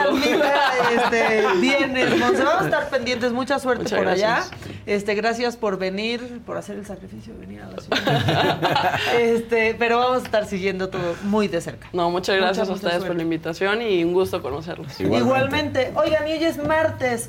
Hay solo con Adela y viene Fernández Noroña. La voz de la razón últimamente, ¿lo pueden creer? A las 7 de la noche. ¿Te estás divirtiendo? Estoy contento, estoy muy contento. ¿De qué, Yo creo que me han subestimado. Yo creo que me han subestimado. Eres el que más vas a ganar en Yo- esto. a No ver, sé si yo, vas creo, a... yo creo que les voy a ganar. ¿De dónde estás sacando lana? Pues es que yo no estoy gastando nada, no tengo ni un pinche espectacular. Por eso se enojó a Dan Augusto, porque yo le digo, oye, pues tienes que decir cuánto has gastado y de dónde. ¿Y de qué has vivido? Pues de muchas cosas. Ver, He sido cuéntame. hasta taxista. No vendí gelatinas ni tamales, ¿eh? Por eso no me hice millonario. Yo, te pero, burles, pero no te no, no me, burles, ¿cómo no me voy a burlar si se está burlando del No, pueblo. ¿te parece que el compañero presidente es un demócrata? ¿Cómo no, cabrón? Hombre, ya los hubiera madreado con todas las cosas que le dicen, las chingaderas que, que le inventan. Es un cabrón bien hecho en el término positivo. ¿A ti te parece Pues sí. bien que el presidente salga en la mañanera a decir cuánto gana uno, cuánto gana otro? Absolutamente. ¿Por a ver, qué, ¿por qué, pues, carajo? ¿por qué no ganan eso? Pues si no son ¿Por qué no- servidores por qué no, gan- porque no ganan eso, no te enojes. Porque no, No, ganan eso eso. sí enoja, no, sí, porque no, porque no ganan eso.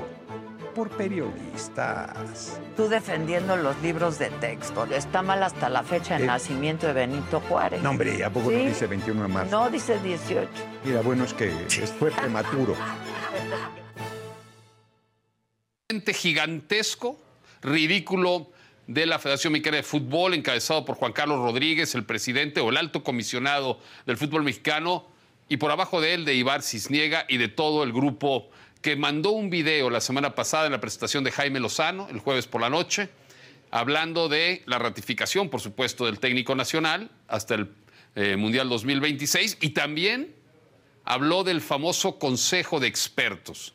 Y dijeron que pues, era este y que era el otro. Y entre estos personajes estaba Ricardo Antonio Lavolpe, ex- exentrenador de la Selección Nacional Mexicana. Pues acto seguido, Ricardo Lavolpe yo no tuve absolutamente nada de contacto, no me dijeron nada, será pasado ventaneando a la Federación Mexicana de Fútbol porque ha sido verdaderamente un ridículo monumental. Y la federación, en ese afán protagónico que tiene en estos tiempos, de inmediato el domingo por la noche saca un comunicado corriendo a la Volpe cuando no lo a Es tu la Volpe culpa. más que culpar. Y, y- y ¿sabes qué va a pasar? culpar- Se la el, el- ¿no? el músculo mediático va a empezar a decir que ya está chochando la golpe. Es una falta de respeto. Que no acepten el error que es de gestión de la Federación Mexicana de Fútbol. De gestión, algo tan sencillo. Pero además y tan fue su gran estelar, ¿no? O sea, las mismas personas que hoy lo están su- este, crucificando, que es el propio Juan Carlos Rodríguez, todo el grupo de comunicación, todo lo que está alrededor de él, gente que estuvo en la Copa ahora. en el día a día de la Federación Mexicana de Fútbol. O sea, no van a estar en el Que- edificio que de o en alguna las otra- actividades. de alguna otra manera suena lógico, ¿no? Un asesor no está en el Es día gente día. que está ocupada y que tiene un trabajo. No van a intervenir en convocatorias y alineaciones. Entonces, ¿de qué sirve el entonces Consejo de feedback. Expertos? El O sea, feedback. es una influye. contradicción. Sí, claro. O sea, porque es- sí tienes que influir. El prepartido decir, oye, ¿por qué convocaste a Juanito, a Perenganito? Eso Y- y- sería por- lógico, por ¿no? ejemplo, Fernando Hierro no tendría nada que hacer en ese comité porque hay un conflicto. Es muy hipotético acá. De que el Atlas llegara a la final en ese torneo, pues ahora sí van a tener que buscar dónde jugarla. Porque para ese 17 de diciembre está programado que toque Luis Miguel ahí en el Estadio Jalisco. ¿Cómo le van a hacer? No, pues que le pidan un Pero- autógrafo, güey. Pero es muy- Bueno, ahí estuvo tiro directo, este, los destacados. Los destacados, Dani. lo mejor. Pero bueno, está con nosotros ahora Carmen Aub porque estrena la tercera temporada de su talk show que se llama Con Carmen. Es el próximo 14 de septiembre este, a través de E! Entertainment. 14 de septiembre, a un día de dar el grito, Carmen. ¿Cómo estás? Sí, bien. Emocionada, lista para dar el grito y para dar el grito de que no se pierdan con Carmen la tercera temporada. Ya van tres temporadas, sido pues, exitoso, ¿no? Sí, sí, sí. La verdad ha sido todo un recorrido porque en la primera temporada tuvimos el COVID. Entonces, Claro. eh, trabajar en pandemia fue todo un reto. Nuestros Claro. invitados eran todos vía Zoom. En la segunda temporada todavía de eh, ya es- eran presenciales los invitados, pero también de repente salía alguno positivo, entonces teníamos Uf, que arreglar todo. Que eso era una. Sí. Pues la verdad, una hueva. Ay, sí. la- No, o sea, Sí, ya, ya era así de, Empezabas no. a trabajar y entonces ya grababas con alguien y al a los dos días te decían salió positivo y era. Sí, No. y ahora imagínate así con el invitado que es el especialista en el tema que vamos a hablar y es como salió positivo. Ahora resuelve quién va a ir. claro. Eh, pero todo se acomodó y esta tercera temporada yo creo que ya estamos como todos, como que ya entendemos más la dinámica de qué está pasando. Ya no tenemos COVID, entonces ya los invitados ya no nos pueden cancelar.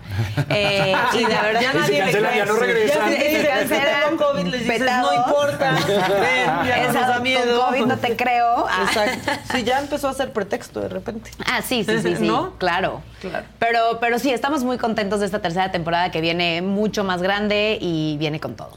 ¿Qué pasa en este talk show? Cuéntanos un poquito. Miren, les voy a contar. El programa hablamos de temas tabús, diferentes temas tabús para tener distintos puntos de vista y realmente cuando se nos ocurrió la idea de con Carmen, la intención era como crear tolerancia en el mundo. O sea, ahorita que estábamos en el behind the cameras que hablábamos de momentos tensos. De cómo nos peleamos. ¿Cómo nos peleamos aquí? Y que no se tiene que pelear, ¿no? Uno puede convivir con personas que tienen ideas opuestas en algún tema y puede seguir siendo tu novio, tu mamá, tu papá, tu mejor amiga y no pasa nada. Son perspectivas distintas. Y lo que queremos es mostrar estas distintas perspectivas con temas que están en tendencia y, y simplemente hablar de ellos sin tabú, ¿no? Sin censura. Por ejemplo, Carmen, mira, ya que estás aquí. Ayer Sí. Casarín dijo algo horrible. ¿Qué ¿Quieres dijo? algo? Sí. ¿Qué dijo? Pero es No que no dije sé, ¿tú has horrible, visto la casa de los famosos? ¿Viste algo de la casa de los No, famosos? o sea, no, sé no. que ganó Wendy, obviamente Dijo algo enterada. horrible. Y te toca entonces hacer A un ver, poco de tu show. vamos a ver. ¿Qué fue lo que se dijo? Dijo, porque Poncho quería compartir el premio, querían Ajá. compartir el premio. Se barajeó Y la todos dijimos que qué injusto, Ok. que se dio cuenta que no iba a ganar y salió con esa propuesta. Ah, mira, qué conveniente. Exacto, si hubiera pensado que iba a ganar, no hubiera no dicho hubiera eso. hecho esa propuesta. ¿Por qué no lo hizo antes? Exacto. ¿Y sabes qué dijo Casarín? ¿Qué? Prepárate. Dijo, pues también fue un acuerdo, si en eso quedaron que cumpla. Pero ¿cuándo se había hecho el que- acuerdo? pues se hizo ahí cuando, cuando antes. ya Poncho vio que iba a perder. Dijo, yo Ay. digo que hemos hecho un trabajo en equipo y hay que compartirnos el premio. No. No, no, no fue un Para trabajo en equipo, no fue como que juntos decidieron vámonos a la A casa ver, de hay, los hay famosos. dos puntos que yo O voy a- sea, a rescatar y que los voy a seguir defendiendo. Hay un acuerdo. Estamos aquí Y si la haciendo gente con llega a un acuerdo, qué se trata. A ver, un segundo antes ok. o 10 días antes, Ok. si tú llegas a una, si nosotros entre nosotros llegamos a un acuerdo, porque aquí lo, lo que a mí me parece que se estaba sacando de contexto era el hecho de que se estaba hablando de Wendy, Ajá, Poncho, ajá. eh, Sergio y Nicola. ¿no? Porque eran equipo, ¿no? Sí, pero, Porque pero hicieron equipo pero se ahí, estaba hicieron hablando, equipo ahí, pero no se estaba entraron hablando de las, juntos. perso- No pero se estaba entraron hablando de las juntos. personalidades. Y mira, ¿no? se de que ay, es que Sergio gana, ya, y es que este Poncho gana, ya, y es que Nicola gana, ya, y es que Wendy no gana. Eh, en cuanto a lo económico, de cómo van Ajá, ellos, ¿no? De ajá. sus contratos, que quién sabe cuánto ganen o Sí, no, no sí, ganen. sí. Yo dije, es que quiten eso. No estamos aquí viendo eso. Estamos viendo el hecho de cuatro personas que hicieron un acuerdo. No hice. A ver, Ventajoso. a ver, pero entonces. Tú eres de Pero- deportes. Cuando hay un mundial, ¿qué tal que así de, ay, pues compartimos la copa? Se comparte.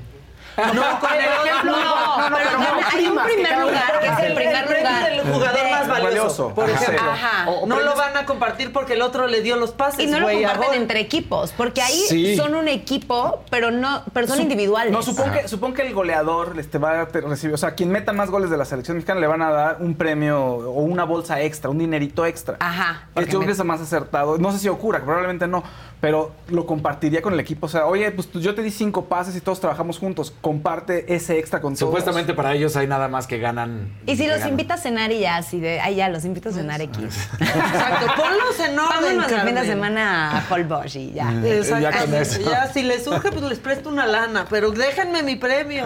Oye, sí, la verdad es que además Wendy lo necesita más que los otros. A ver, es que. Asumimos, pero lo va a dejar de necesitar para ya siempre. Ya no lo necesita. De hecho, sí, ya lo necesitan más ahí. Está otra vez, ahí está otra vez el punto. Mira, y aquí luego, luego se ponen salen enojados y otra vez me la empiezan a mentar. Pero, es que qué feo, Casablanca. Tú empezaste qué esto. Pero al final del bien, es. Lo que pues ese tipo de temas tabú. Oye, pero al final, ¿qué no se supone que uno entra por la experiencia y no necesariamente por ganar y estar ahí es un premio y la fama que tienen? Eso y luego le salen contratos por todos los seguidores que ganan y luego también es parte del show, o sea. Que además, curiosamente, la podrías voltear, ¿no? Porque dices, a ver, espérame, si fuera por la fama, supuestamente Poncho y Sergio tendrían que ser más famosos y por lo que has comentado todo el tiempo, resulta que Wendy es más famosa, tiene más seguidores, entonces dices, ¿qué vas? Pues por eso estaban aprovechándose de claro, eso todo claro. Claro, mira, yo soy tu amiga, pero, pero, pero subimos una foto juntas. Ah, pero dicen que la, o sea, que la llevaron a la final. Wendy, dormida toda la casa de los famosos, hubiera ganado, hubiera Todos sabemos que iba a ganar Wendy, lo dijimos desde un principio. Pero y yo sin verla, pero... El tema es que en la recta final se hizo, no fue un acuerdo, como dice Carmen, o sea, antes oye, vamos a entrar a este lugar. ¿Qué te parece si nosotros cuatro hacemos equipo y compartimos el premio? Ahí hubiera sido un acuerdo que es, bueno, va, o la primera semana de, oye, creo que estamos haciendo equipo, porque no les parece que agregamos esto? Y dividimos así los porcentajes. Ahora, también los acuerdos son para romperse, no pues es como que también. fueron ante notario ni nada, nomás dije que digas, no, sabes que ya no quiero ya. ¿Y, que, y, van a seguir siendo amigos ya después de la Casa de los Famosos o ya se yo enojaron con. Wendy? Yo digo que Llévalos a Con Carmen ah. y exponlos. Oye, qué buena idea. Llévalos, llévalos. Oye, un buen programa para Con Carmen, y es que siempre tocamos temas tabús, es el tema de los realities, porque luego también están como manejados de una forma para la narración narrativa, para que uno se haga la imagen de una persona. Hay gente que trabaja en el script, sí, hay script. Siempre hay una historia. Ese sería un buen tema, lo voy a proponer para con Carmen Propongo. 4. Mira, por ejemplo, Conchita Abogada que, que, me está tirando y agrediendo y todo. y, y, todos los demás que me dicen, tú reparte tu sueldo. No, porque yo tendría que tener. No, no, pero espérame. Yo tendría que llegar a un acuerdo Somos contigo. Equipo. Y no voy a llegar contigo a ese acuerdo, Conchita. ¿Tienes, ¿tienes perro? Eh, yo comparto mi sueldo con mi perro porque me sale bastante tengo caro. Dos hijos, cuenta? Tengo dos este hijos. también tiene dos, ¿no? Tienes, ahí está, ahí está. tienes otro perro. Pero a, Conchita Abogado y todos los que me dicen, ay, tú reparte, pues tendría que llegar a un acuerdo con ustedes y no lo voy a hacer. Claro. No quiero llegar a ese acuerdo. Tampoco van a llegar al acuerdo con todos los que participaron en la Casa de los Famosos. Para que ustedes me exijan y además me quieres exigir, yo no voy bien, a ver, acuerdo. Pero ¿quién te habló para venir? No, no es cierto.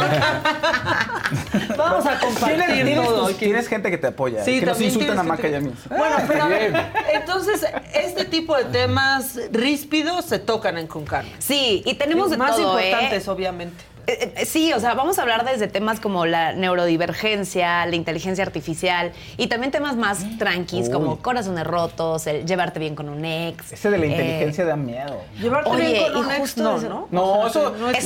Como que no existe. Ah. ah, no, la ah. inteligencia da miedo. Llevarte bien con el ex. También, también. No, también. No, ya los, los Te llevan bien con algún ex. No, ya los, O sea, sí, pero creo que sí acabo en blog. ¿no? Que yo sí acabo o sea, terminaste mal. No, no es como que ah, como conocidos cordiales, simplemente ya. Pues sí, así que tú digas, uy, qué amistad.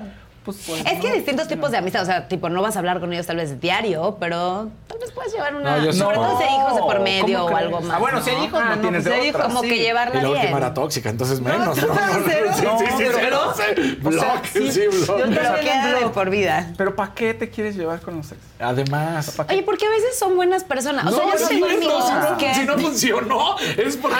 Pero no funcionó en lo romántico, pero tal vez como amigos sí funcionó. Pues sí, pero ¿para qué? Ay, no, pero ya amigos ya tenemos. ¿Para qué?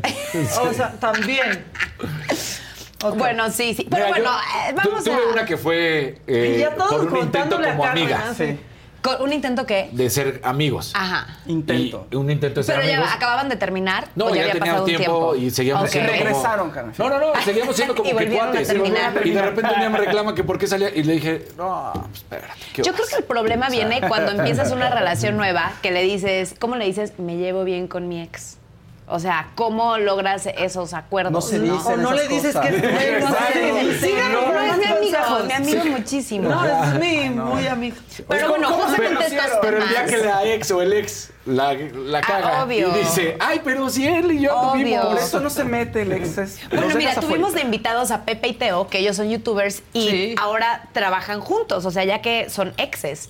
Pero ellos duraron así. ¿Son? Sí, pero duraron muy poquitito. Sí. Ah. pero duraron muy poquito. Yo le digo. Eso no contó. Le dije, le pregunté a Pepe, o a Pepe Otero, no me acuerdo cuál de los dos, le, digo, oye, pero a ver, ok, aquí duraron muy poquito y por eso lograron mantener su amistad. Pero ¿qué pasa si tu novio ahorita te dice, oye, soy amigo de mi ex con el que duré cinco años y era el amor de mi vida. O sea, no, vas a ser tan cool. Es que o sea, tú sí puedes y él no. Y es como un, ay, bueno, no, ella no. Entonces hay distintas opiniones. Ahora, sí te puedes llevar con un ex como Pepe o como Teo si siguen trabajando juntos y ganando dinero. Pero A ver, van a compartir el dinero. Es en la adolescencia, por ejemplo, así, primeros amores igual, dices, órale, o sea, los Ah, esos 20, dan esos risa. dan risa. Ay, Ajá, o bueno, sí. o incluso 20 o 15, dices, órale. Pero ¿no? oye, luego hay historias de que la- se casó. mira tú a Ben Affleck y J-Lo, o sea, y volvieron y es como. Ajá, ve y se casó pero antes, o ve la sea, cara de- hijos ve la cara de Ben Affleck, ve cómo está. Bueno, sí, sí, Está sí. como enojado. Ay, Yo creí que de lo guapo. Yo creí que era revés. está- Tiene una Pues sí. mariposa ahí en la espalda baja, no sé. ¿Qué? No sé si sea atractivo. No, guapo sí está, pero- Nunca le vi- nunca le Affleck ¿Por qué sabes que. Ben Affleck tiene una mariposa o sea, en la espalda salió sin baja? Ese es el dato más... Yo sí que tiene el güey un tatuaje en la espalda gigante de un dragón. Pero no la También tiene una no. Pero no le conocemos el coxis, Fausto. Si Yo quisiera conocerlo, pues voy a buscarlo. Ben Affleck, saludos. Ah, Oye, Bueno, pero ya a ver, por ejemplo, otro tema que vamos a tocar es el de la diferencia de edad entre parejas. ¿Andarías con un chavito? Que no, para nada. No, pero ¿pero más grande sí. ¿Y por qué? ¿Por qué sí y por qué no? Ah, porque a mí me cae mejor la gente más grande que yo desde siempre. Porque y me da adulta- flojera. porque era y ya me adulta imagino a chiquita, alguien Maca. 10 años, o sea, alguien Sí, seguro. ¿Verdad ¿Por que eras qué? como un adulto chiquito? Cuando estabas niña, Sí, seguro eras adulto yo- chiquito. o sea, yo ya nací ok. grande, Ya es como sé. parte de tu personalidad. Sí. Pero si ves una señora con un chavito, ¿tienes algún tipo de juicio? Para nada. Digo, bravo, señora. Digo, qué flojera. Colágeno. Y lo mantiene, pero bravo. ¿Y cómo sabes? Eh, Pero justo es Asumimos, ese. asumo, Es asumo. como cuando vemos a la chavita con el señor y decimos, claro, es su sugar daddy. Es como, pues no Pues, necesariamente. mira, yo primero pienso que es su hija y ya después me doy cuenta que es su sugar daddy. Pero lo interesante es que parte del debate es como que, por ejemplo, yo, uno de los invitados ahí fue mi tío, que sí tuvo una novia 30 años menor y de verdad tuvieron una relación hermosa De durante amor, cinco años. increíble. Increíble, o sea, y que yo de verdad fui testigo. Pero entonces, una vez así, platicando con gente, decían, y ella se hubiera fijado en él, tal vez si no le hubiera dado ciertos acomodos. Y entonces yo digo, bueno, pues... Pues tal vez ¿quién no. sabe? ¿No? O sea...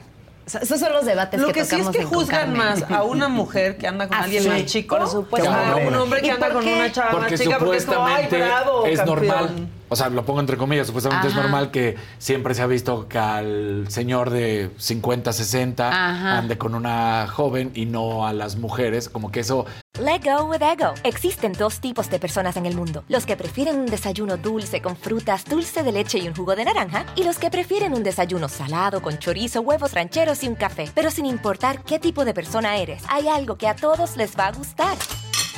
Los crujientes y esponjosos Ego Waffles. Ya sea que te guste un desayuno salado, con huevos o salsa picante encima de tus waffles, o seas más dulcero y los prefieras con mantequilla y miel. Encuéntranos en el pasillo de desayunos congelados. Lego with Ego.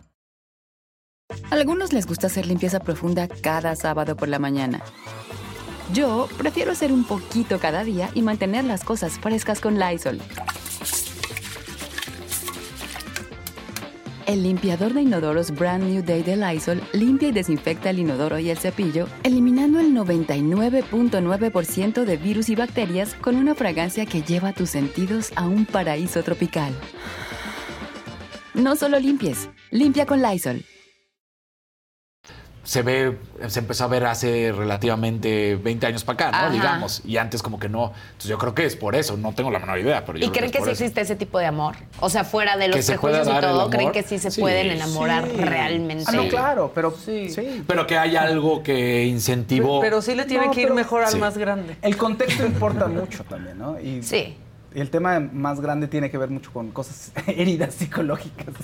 Bueno, o sea, sí, tal vez, pero también es como cuando yo puedo conseguir a alguien de mi edad que no hay nada de por medio y me encanta en el momento y ya después digo, ay, qué hueva, O sea, por ejemplo, Sí. lo de la Playmate Ana Nicole con los de 80, Ah, eso sí no ah, creo que sí, era no. Y eso se no murió antes Ana Nicole. Sí, o Sí, no, eso lo, lo- Muy feo. lo Ese sí no creo que había Sí, ¿no? yo sí no. tampoco. Pero las otras Acostaba al relaciones marido sí. y se iba de fiesta, así de ya, mi, duérmete tu chocolatito caliente. Ahora, ya partir de sí, mi cuánto- amor, mi vida y ya. Claro, ¿a partir de cuántos años ya es un sugar daddy o sugar mommy? Esa es una buena pregunta. O, sea, 10 no creo. No, 10 No. no. 10 ¿Cómo está- 15? no, 10 está ¿Verdad que bien. no? ¿Qué será? ¿Qué- ¿Por qué te ríes? ¿Cuántos años tiene tu, de- Tu novia, esposa, esposa? Esposa. Tiene ocho menos que yo. Ah, eso está Ocho bien. menos. Pero pues ya es rayando los 10. O sea, No, ya. pero 10 todavía está normal. bien. Sí. Sí. Sí, eso ¿no? está normal. Yo creo que 15 ya es como cuestionable. Leonardo DiCaprio, por ejemplo, que tiene Ay, sus no. 20 ahí. O sea, ya, o sea- cumplen 25 y ya les dicen next. Adiós. Sí, ese sí ya. Ay, sí le hice un pastel a una amiga que justo cumplía 26 y le dije, you're too old for DiCaprio. o sea... Sí, a los 26 ya estás descartada ya. para ser modelo Él sí y de terapia. DiCaprio. Ajá, Sí, él sí. sí, o sea, pero no, Sí. solo, él solo, a él solo le importan las vaquitas marinas, o sea, solamente. Ok, pues, pues va a estar bueno el programa. Sí, se arman así los debates temas. porque además llevamos celebridades, panelistas, especialistas. Tenemos ahora esta temporada nueva una sección de juegos y todos los juegos son diferentes y hay juegos que están bien bonitos. O sea, en el tema de neurodivergencia, por ejemplo, es toda una meta, no se los voy a spoilear, pero es toda una metáfora de cómo funciona el cerebro de una persona neurodivergente, ¿no? Que es una persona que puede ser funcional, simplemente le toma un poquito más de tiempo hacer las cosas, pero, pero se convierte en algo bien divertido. En este capítulo, nuestra invitada fue una cantante que es TikToker y que da muchísimos consejos de personas con autismo, se llama Malin, y, y estábamos muertas de risa. Y ella decía, pues es que ya solamente te toca como reírte, o sea, no me voy a frustrar, tengo que aceptar esta condición que tengo y aprender a vivir con ella. Y lo, lo padre es, ya que ya tengo un diagnóstico, puedo tener las herramientas para trabajarlo, porque las personas que no tienen diagnóstico, pues simplemente se sienten raras, se sienten diferentes. Entonces también tenemos juegos que terminan siendo divertidos, pero también bien informativos. Pues muy bien, está Sí. padrísimo. Entonces se estrena el 14 de septiembre. ¿Va a ser cada semana? Sí, es cada jueves, empezamos jueves 14 de septiembre a las 11 de la noche por I. Por E! Entertainment. Sí. Buena parrilla que tiene. Sí, sí, sí. Muy bien. Va a estar muy y ya bueno. llevas un rato, ¿no? Allá. Pues sí, o sea, ya esta tercera temporada, eh, eh, hemos hecho una al año, yo espero que algún día pueda ser más seguido, porque también siento que ya que empezamos a arrancar motores es como... ya se acaba, ¿se acabó? Sí, ¿Cuántos? ¿Cuántos episodios? Son 12. 12. Entonces, eh, está pa- y también, por ejemplo, en octubre vamos a tener un tema de paranormal, como o sea, acercándonos a Halloween. Vamos a entrevistar a las morras malditas y también a un mago que es escéptico. Entonces, como que los dos puntos de vista. Eh, vamos a hablar de, para todas las mujeres con útero, acerca del el periodo, la menopausia, temas que te digo, no, no se hablan comúnmente y que son importantes. Y en octubre, que es el mes de la mujer, como Claro. que también estos temas que son importantes. Pues muy bien, ya que Muy sean dos temporadas al año si nos están Ay, sí, Eli. ¿No? La verdad que sí. Pues sí, Pídenla. exacto, pídanlas. Que Por tengas favor. muy buena temporada, Carmen. Ay, mil gracias. Este, gracias por venir aquí, pues, a, tocar bien. temas tan Gracias, difíciles como Exacto. la Sí. casa de los famosos y nuestras controversias. Entiendo un este, poco más a Casarina ahora, gracias. Pero viste, justo cuando entendemos, dejamos de rechazar y podemos seguir conviviendo. Deja es de decir, te entiendo, ¿ves? pero no estoy de acuerdo. Sí, no estamos de acuerdo, pero le damos Pero el está bien, avión. somos amiguis. Exacto, no tienen que estar de acuerdo, tienen que dar el avión. Ese es mi consejo de hoy. Es un gran consejo. Es un gran consejo. Es no hay un que gran estar de acuerdo, consejo, me hay que gustó. dar el avión y decir, no metan a los exes. Ah, No sí, A veces sí, yo sí tengo un par de exes que me llevo bien. Pero tampoco son amigos Pero de no- todos los días y vámonos por café. Y salen con tu diario. novio y así, o no es como de, "Vamos a "Ay, comer". el jueves es, O sea- el jueves voy a comer con mi ex que mm, llevo años de amigos, de Años de Y comemos una vez a la No. semana. Pues quédate con tu ex comiendo una vez a la semana. Claro. Y nos vemos luego. Adiós. No, ahí sí tendría ya que tomar decisiones más fuertes, Sí, pero, pero bueno, la conversación es lo importante. Pues bueno, muchas gracias, Carmen, Muchas por, gracias por por venir a visitar. Oigan, ¿qué hacemos? ¿Un promo de Noroña para que les quede claro que hoy a las 7 de la noche, solo con Adela, pues ahora llegó Fernández Noroña y se puso bueno. Yo vi a Adela hasta que se enojó un poco. ¿Te estás divirtiendo? Estoy contento, estoy muy contento. ¿De Yo creo qué, que me han subestimado. Yo creo que me han Yo creo que subestimado. eres el que más vas a ganar en Yo- esto. No a sé ver, si yo, vas creo, a... yo creo que les voy a ganar. ¿De dónde estás sacando lana? Pues es que yo no estoy gastando nada, no tengo ni un pinche espectacular. Por eso se enojó a Dan Augusto, porque yo le digo, oye, pues tienes que decir cuánto has gastado y de dónde. ¿Y de qué has vivido? Pues de muchas cosas. Ver, He sido cuéntame. hasta taxista. No vendí gelatinas ni tamales, ¿eh? Por eso no me hice millonario. Yo, te pero, burles, pero no te no, burles, me, ¿cómo no voy a burlar si se está burlando del No, pueblo. ¿te parece que el compañero presidente es un demócrata? ¿Cómo no, cabrón? Hombre, ya los hubiera madreado con todas las cosas que le dicen, las chingaderas que, que le inventan. Es un cabrón bien hecho en el término positivo. ¿A ti te parece Pues sí. bien que el presidente salga en la mañanera a decir cuánto gana uno, cuánto Absolutamente. ¿Por a ver, ¿por qué, qué? Pues porque no ganan eso. Pues si no son ¿Por qué no- servidores porque no, gan- porque no ganan eso, no te enojes, porque no, No, ganan eso sí no, eso sí, porque no, porque no ganan eso. Por periodistas. Tú defendiendo los libros de texto. Está mal hasta la fecha de Eh. nacimiento de Benito Juárez. No, hombre, ¿a poco ¿Sí? no dice 21 de marzo? No, dice 18. Mira, bueno, es que fue prematuro.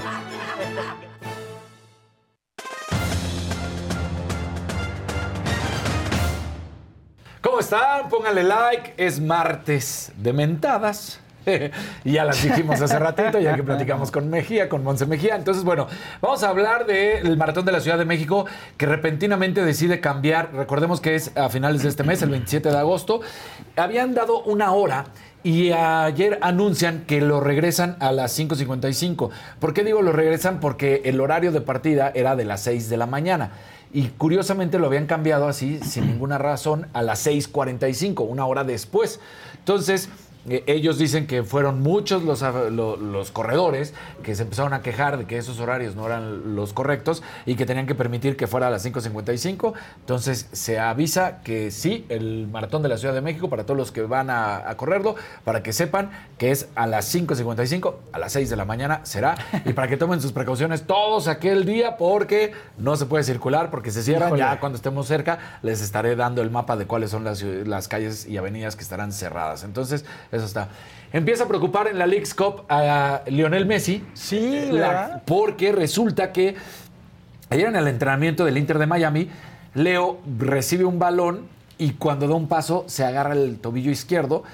No podemos poner la imagen porque ya sabemos que son exclusivas, pero Se enojaba entonces, por- sí, sí, entonces eh, eh, pues se acaricia el, el tobillo, de hecho da como dos pasos y después ya se mantiene el entrenamiento, pero le terminan preguntando al finalizar el entrenamiento al Tata Martino que si va a estar o no listo para el enfrentamiento contra el Philadelphia Union, que es una de las semifinales, y dice, bueno, pues yo no pude terminar de ver el entrenamiento porque después tenemos una charla y ya la estaba terminando de preparar, pero él comenta que estará seguro que Messi esté ahí, pero muchos no están seguros de si va a- o no ser una lesión de gravedad o simplemente una molestia que pudo haber sido un mal paso. ¿no? Híjole. Ahí sí, está fuerte porque tu apuesta de toda la liga es él. Es- es de o sea, eh, Apple quiere que Messi sea el campeón. Sí, claro. O sea, para que sea la Cinderella Story de Estados Unidos de locura. Llega y en la primera temporada y ni siquiera Campeonísimo. campeón y todo. Entonces, bueno, también el Tata Martino aprovechó para hablar de Messi. Dice que está en un entorno más relajado, que se nota que está más contento, que está feliz, que está con sus amigos. Claro, ya fue campeón del mundo, ya consiguió absolutamente todo lo que tenía que buscar en el mundo del fútbol, en todos los premios y en Europa. Y él mismo lo había dicho, su papá lo había dicho.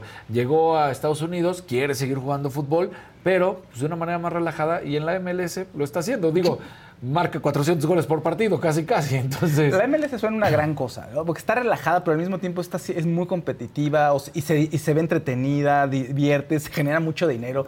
Suena muy y están bien todo. trayendo a muchos jóvenes y están trayendo a jugadores de renombre y están empezando a invertir. Y no dudes que la MLS en unos 10 años sea una de las ligas importantes de América y posiblemente se empiece a colar en las del mundo. ¿eh? Pero Claro. yo no dudo que si sigue a este ritmo, deje a la, y más con todas las decisiones equivocadas de la Liga MX, No, pésimo eso. pase a la Liga MX. Sí, Ahí sí. Cuando no te importa el deporte y los jugadores, ¿no? Exacto, cuando solo vas por la lana. El- la otra semifinal, Monterrey contra Nashville, Rayados es el único equipo que quedó de la Liga MX, entonces estarán enfrentando y van a estar en TV abierta, van a estar tanto en el Azteca 7 como en el 5, ahí podrán ver este partido. Está Eh, bien. Pues sí. No estaba, eh, eh, no, se No estaba. no se esperaba, ¿no? No se esperaba. Y bueno, además, ya sabes, de estas negociaciones que se tienen. Ahí está, martes, hoy justamente, 7.30, después del partido, porque primero va a ser el del Inter de Miami contra el de Filadelfia. Entonces, vamos a ver. Y lo que platicamos al inicio de- del, del programa España contra Suecia inició a las 2 de la mañana esta semifinal que fue un partidazo en verdad de locura. España nunca le había podido ganar a las suecas y pues resulta que se terminan llevando y hay una curiosidad de si llegara a ser campeón o no eh, esta España, esta Furia Roja. Ahí estamos viendo, justamente recordarán que habíamos platicado de Amanda Illetstedt, esta sueca, que es defensa. Sí. Y ella tiene cuatro goles, se quedó a uno de la goleadora del torneo, que es hasta este momento Hinata Miyazawa, que es japonesa. Ella tenía cuatro goles como defensa, pues los había marcado todos y se especulaba que podía, con que marcara un gol en este, podía alcanzar a Hinata y convertirse en la goleadora. Imagínate una defensa siendo goleadora del torneo. Ya no sucedió, termina siendo eliminada, como lo decíamos en los últimos 10 minutos, una locura de, de partido, pero termina ganando España. Y los datitos que son de esta curiosidades. Eh, ahí están las amigas, por supuesto, diciendo antes de rivales amigas. Ah, es que qué bonito. hoy prácticamente toda la plantilla de la Furia Roja juega en el Barcelona. Ah, Así mira. como en, en el Mundial Varonil, cuando fueron campeones en Sudáfrica 2006, prácticamente toda la plantilla jugaba en el Barcelona, de los hombres. Pues ahora estas símiles que existen, pues a toda la plantilla del fútbol femenil de la Furia Roja, prácticamente toda juega en el Y Barcelona. ahorita mucha gente, como las chivas, como ocurría con las chivas. Seguro. Igualito. ¿No? Entonces, bueno, pues ahí está esta, estos datos curiositos que dicen que España sí puede ser campeona del mundo. Recordemos que la otra semifinal está Inglaterra, donde se espera que las inglesas, bueno, que son las campeonas de la Eurocopa, vayan por ese mundial, ¿no? Que son las que han estado dando la cara por el fútbol inglés, porque los varones no han podido. Entonces, bueno, pues ahí está y vamos a ver qué sucede. Y para cerrar el martes de mentada, Paola Espinosa, exclavadista, multimedallista, campeona. Bueno, pues resulta que tal cual lo dice ayer en, una, en un evento, en una presentación del Deportium 2023, pues, se le pregunta sobre eh, Ana Guevara y tal cual. Sobre la administración actual, lo he dicho muchas veces, es la peor que ha habido en la historia del deporte en México, pero estoy seguro que cada uno de los atletas está haciendo todo lo posible por salir adelante y todos los que estamos afuera nos corresponde apoyarlos y señalar lo que está bien y lo que no. Y también termina diciendo, nunca he dicho que no al hecho y a la pregunta de si estaría dispuesta a tomar la CONADE. Al contrario, me encantaría apoyar al deporte desde cualquier trinchera. Si es la CONADE, perfecto, si no, también. Ya salió. Y dice, no voy a traicionar a los atletas como lo hizo Ana Guevara, que no- claramente lo ha hecho y que claramente ha sido la peor gestión en la historia Pues y que ha destruido todo lo que tiene que Eso dice todo el mundo. Yo no seré igual, fíjate. No, no voy a ser igual a tus sexes. Bueno, y está imputada por más de 500 millones de pesos. Además. Además, Anita Guevara, ¿no? No, no recordemos lo que ha hecho con la Conambre, la nota. Entonces, pues ahí está. Bien, por este martes de mentadas, ¿no? Cerrando. Pues sí, eh, sí. Qué bonito. Qué, qué padre, bonito. pero ya es tu clienta. Oigan, y es martes, este, generalmente aquí se ponen más mentadas cuando llegan nuestros abogados. Claudia Aguilar está lista desde Clau. algún punto remoto de la Ciudad de México. Hola, Clau. Sí, cierto, dije eso Hola, ¿cómo 2006, están? no 2010. ¿Cómo estás Gracias. tú? Muy bien, ¿ustedes? ¿Me escuchan bien? Sí, perfecto. ¿De qué vamos a hablar hoy, mi Clau? Pues me voy a sumar a todo lo que están diciendo con una con el tema de, los libros de texto, pero no a partir de, digamos, de críticas de fondo que ya han hablado ustedes como profesionistas, sino que ahora para, ahora sí que cosa sorpresiva, entre comillas, el presidente anunció que iba a acatar finalmente un fallo judicial, eh, que fue justamente el relativo a una suspensión que concedieron en una controversia constitucional que promovió el gobierno de Chihuahua, por virtud de la cual pues, se suspende la entrega de los libros de texto gratuito ¿no? de nuestros niños, niñas y adolescentes. Es un tema pues, muy relevante porque mucho se ha dicho en los últimos días de todos los problemas que viene en cuanto a errores, contenidos, etcétera. Hemos visto que ha habido amparos, suspensiones y mucha insistencia ¿no? de uno y otro lado entre si están mal, Max Arriaga diciendo que, que, le puede, él estaría dispuesto a purgar no nueve años, sino toda la vida en defensa de los libros de texto. Pero lo relevante aquí es que continúan, me parece, desde el Ejecutivo Federal, desde el presidente, los ataques al Poder Judicial, lo cual es muy lamentable, porque ha venido atacando, diría yo, ahora sí de una manera muy profunda. Incluso hubo un comunicado de la Barra Mexicana, Colegio de Abogados, eh, pues condenando los ataques, diría yo, al ejercicio de la profesión de la abogacía, porque la verdad es que los ataques desde el gobierno federal le han pegado igual a jueces, es decir, a personas juzgadoras, porque ha habido jueces y magistrados de manera destacada hemos visto que en últimos días han sido jueces especializados y jueces administrativos. Obviamente le han pegado a las y los ministros, pero también igual hemos hablado de los ataques a las fiscalías autónomas de los estados y a personas juzgadoras de los estados, pero de la misma manera se le ha ido la yugular a quienes ejercemos la abogacía, digamos, en el ámbito de la, del litigio, eh, los abogados defensores, y todos tenemos derecho a la defensa, ¿no? Es decir, el derecho, eh, la defensa de la defensa. Entonces, en ese sentido, pues me parece que sí debemos condenar enfáticamente estos ataques que se han dejado venir y que no han cesado desde el púlpito del Palacio Nacional, diría yo, para todas las abogadas y abogados desde cualquier trinchera, si son litigantes, si son impartidores de justicia, si participan en la procuración de justicia, nadie está exento de estos ataques. Entonces, por eso es sorpresivo que ahora el presidente diga que va a acatar el fallo de la Suprema Corte. Claro, no, toda, no todo es fácil, ¿no? ¿Por qué? Porque dijo que iba a acatar los, las órdenes del Poder Judicial, pero sin dejar de, eh, digamos, eh, vilipendiar o atacar de manera muy enfática tanto a la gobernadora, ¿no? La gobernadora dijo que era una gobernadora sumamente eh, reaccionaria, que era conservadora, que era irresponsable, eh, y además habló que era politiquera, y también descalificó de una manera muy grave y muy enfática al ministro Luis María Aguilar Morales, que como además sabemos es uno de sus ministros que va a salir, no solamente presidió la Corte en la gestión eh, antes del ministro Arturo Saldívar, sino que también termina su cargo de 15 años en noviembre del próximo año. Entonces, es muy importante porque los ataques no han parado, el tema de, de, los libros de texto sigue, sigue esa discusión, pero además siguen los ataques al Poder Judicial Federal. También dijo que iba a respetar, digamos, de alguna manera el fallo del Tribunal Electoral, el que le prohíbe hablar sobre Xochitl Gálvez, pero desde luego que al mismo tiempo dice que hay que revisar las facultades del Tribunal Electoral, que está prohibido prohibir, que es un tribunal conservador, eh, que no se debe limitar la, limitar la libertad de expresión y obviamente pues confunde y eh, los conceptos de todos estos temas. Entonces, claramente sumándonos a que este bonito martes de mentadas, pues es que por lo menos desde el ejercicio de mi profesión, ¿no? de la que ejercemos Ilan y yo, que somos abogados, pues ninguno está libre ¿no? de los ataques desde la mañanera. Cualquiera ha sido frente a estos ataques, las personas juzgadoras de manera muy destacada, y eso me parece muy grave, y lo hemos dicho muchas veces en este espacio, nos parece muy grave por, no solamente por la división de poderes, sino porque afectar la independencia judicial eso es una merma para el ejercicio de los derechos y las libertades de todas y de todos. Entonces, eso me parece sumamente grave. Es bueno, me parece, que por primera vez escuchemos al presidente, digamos, decir voy a acatar un fallo, con toda y esta paja que pone al lado de decir, de descalificar tanto a quien promueve la controversia como a quien la admite y los alcances que le da.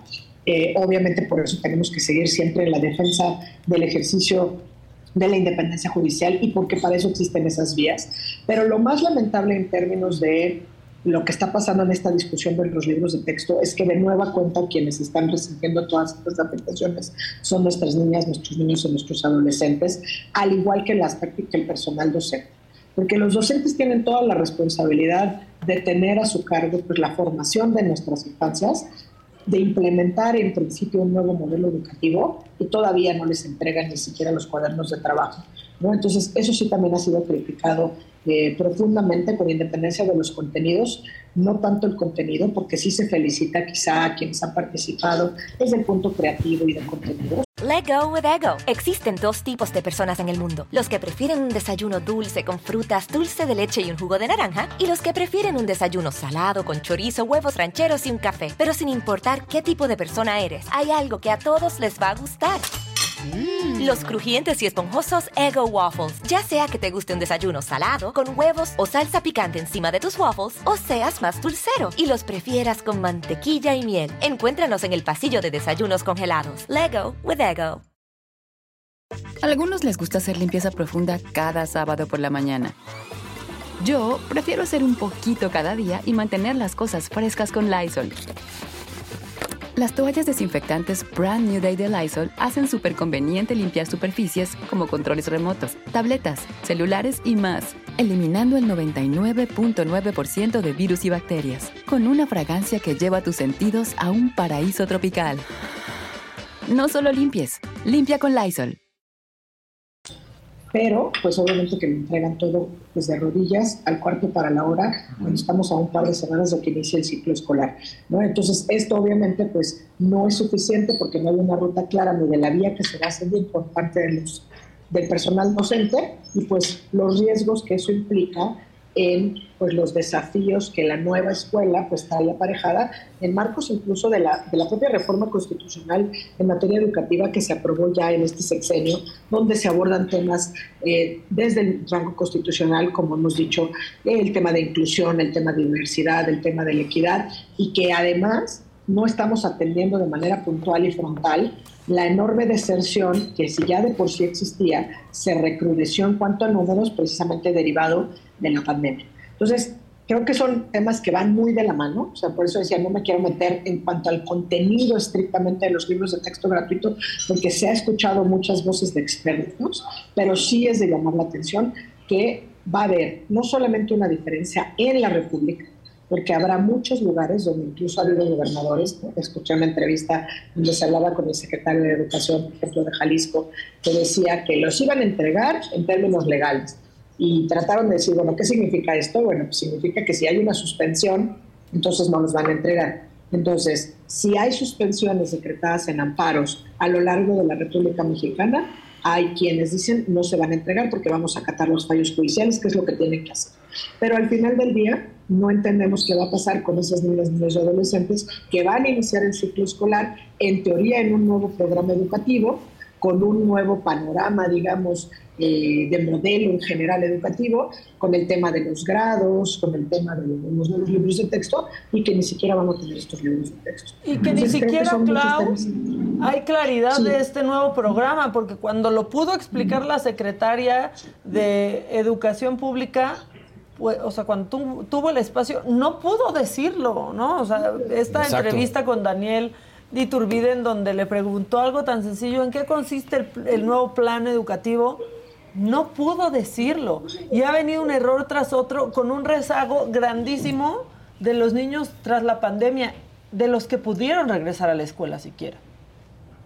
Exacto, y la verdad es que eso que dices es bien importante, porque si la propia secretaria de Educación Pública no puede explicar en, digamos, lenguaje ciudadano, lenguaje claro, para que entiendan las madres y los padres de familia en qué consiste el nuevo modelo educativo, si los docentes que van a tener toda la responsabilidad de implementar ese nuevo modelo educativo no están siendo capacitados, ¿qué nos espera, digamos, en cuanto a los alumnos de segundo grado en adelante que en principio van a cambiar, pues diría yo, abrupta y súbitamente de modelo educativo en un par de semanas? Eso, pues obviamente con todos los desafíos que de por sí implica el rezago, eh, pues todos los temas de deserción que se intensificaron con la pandemia, eh, las carencias que tenemos, sobre todo en las zonas más marginadas de nuestro país.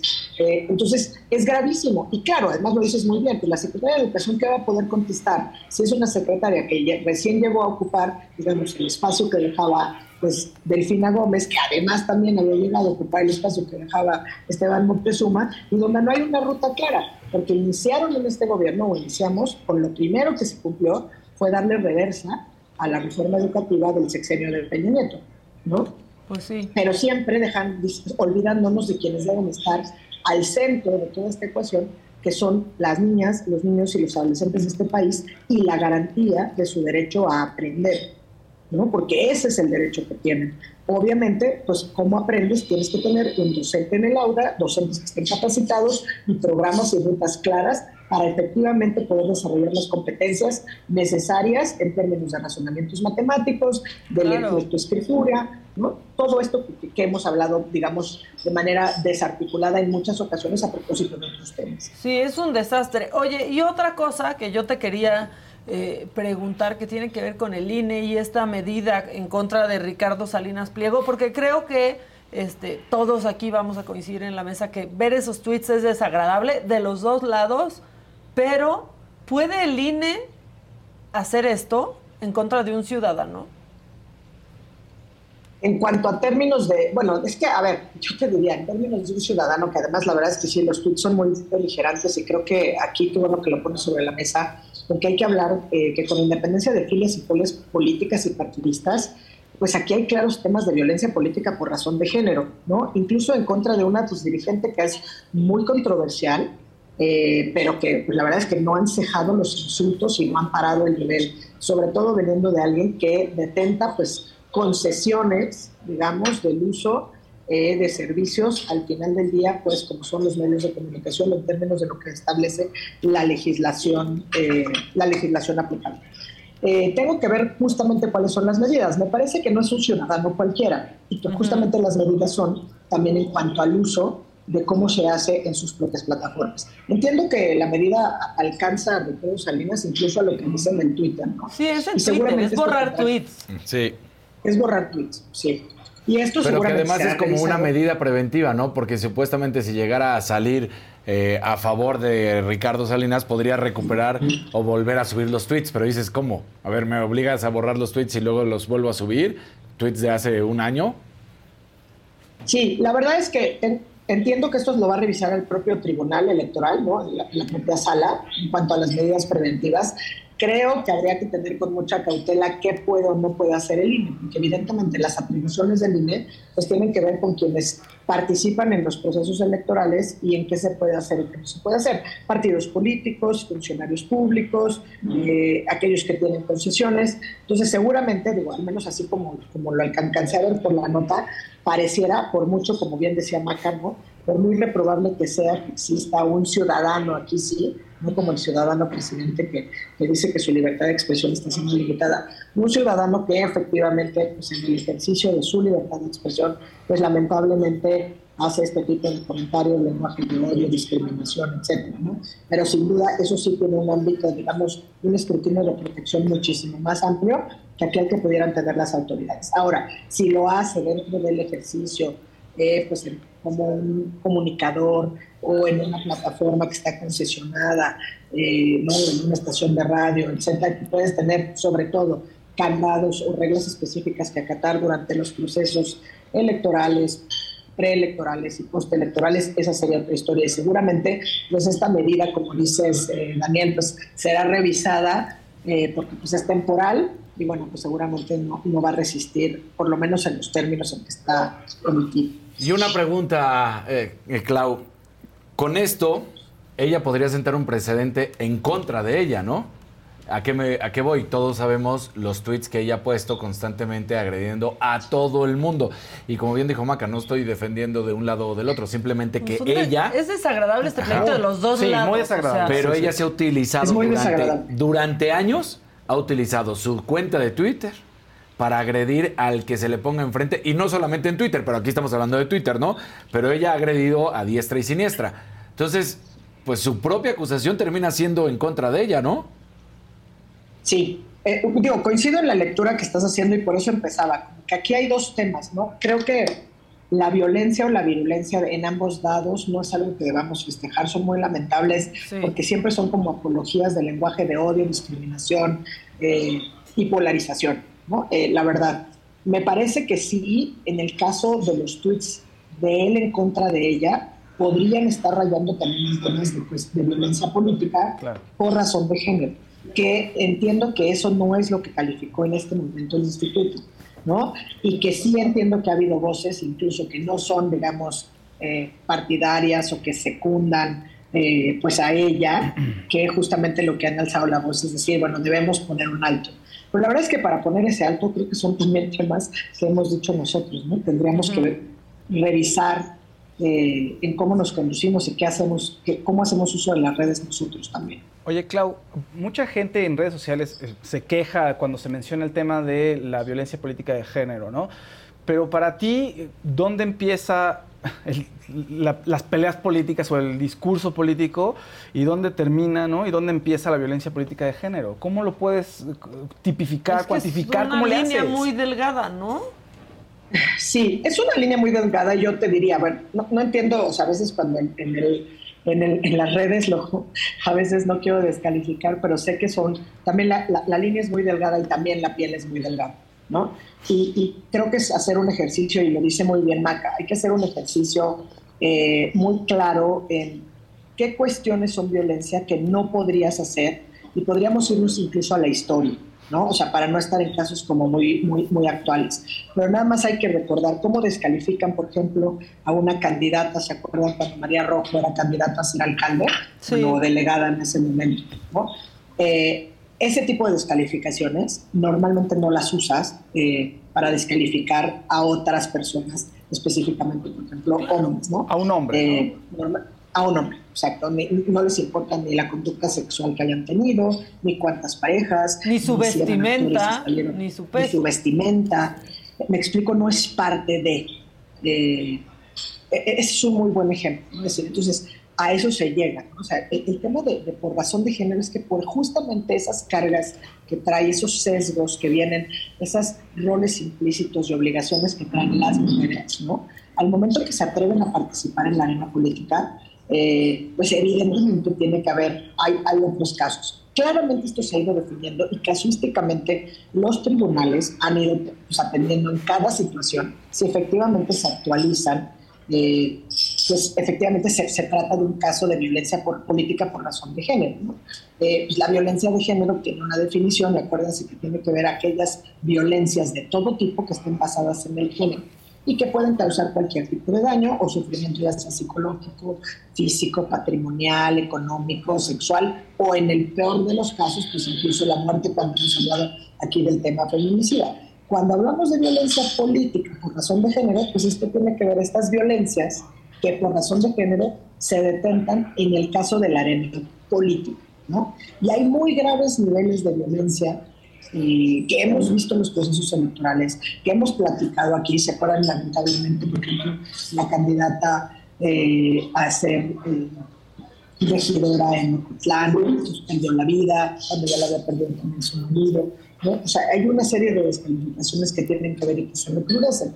Y aquí fue incluso muy criticada, por ejemplo, la propia directora de Mujeres, cuando ella pues estuvo más de este lado casi casi de decir de hay que aguantar porque no pasa la arena, ¿no? O sea, no, nadie tiene que aguantar ningún tipo de violencias, pero sobre todo cuando ésta se exacerba por la razón de género. ¿Quién la califica? Pues lamentablemente no la calificó ni tú, ni yo, ni ninguno de nosotros. Podemos darnos cuenta que hay violencia, pero quien la va a calificar para ver si efectivamente eh, resulta sancionable, pues va a ser el tribunal. Claro. ¿A partir de qué? Pues a partir de una queja que formalmente se presenta. Ahora, ha habido casos en que existen y ha habido casos en que no. Y también viene una hipocresía muy grande en donde pues la 4T se le va al INE, ¿no? Cuando dicta alguna algún tipo de medida contra lo que dice el presidente y cuando aplauden cuando pasa esto a favor de Citlali. Así es. Bueno, a ver, pero la hipocresía que viene y la incongruencia, ¿no? Diría yo. No es una novedad. No es una novedad. Y lo que estamos viendo y lo que vamos a estar viendo de cara de aquí al 24, pues solamente van a ser pues estas incongruencias y seguramente mucha mayor polarización, porque al final del día, imagínense, el INE está haciendo esto en estos procesos que no son ni pre-campaña, ¿no? Que, que son nada más procesos internos de los partidos políticos y de la alianza para ver quién los ayuda a dirigir y encontrar quién va a participar en los procesos y imagínense ahora que empiece formalmente los procesos electorales. Claro. Todo esto se va a ir poniendo pues de mal en peor, porque el propio presidente, así como dice, bueno, y ahora resulta, pues yo lo que quiero es que pues, se suelta hablar, por un lado dice que, que va a acatar el fallo, ¿no? pero por el otro lado empieza a decir que está prohibido prohibir, que es un tribunal conservador, que hay que revisar las facultades y vuelve a todas estas, digamos, amenazas que tampoco nos sorprenden, ¿no?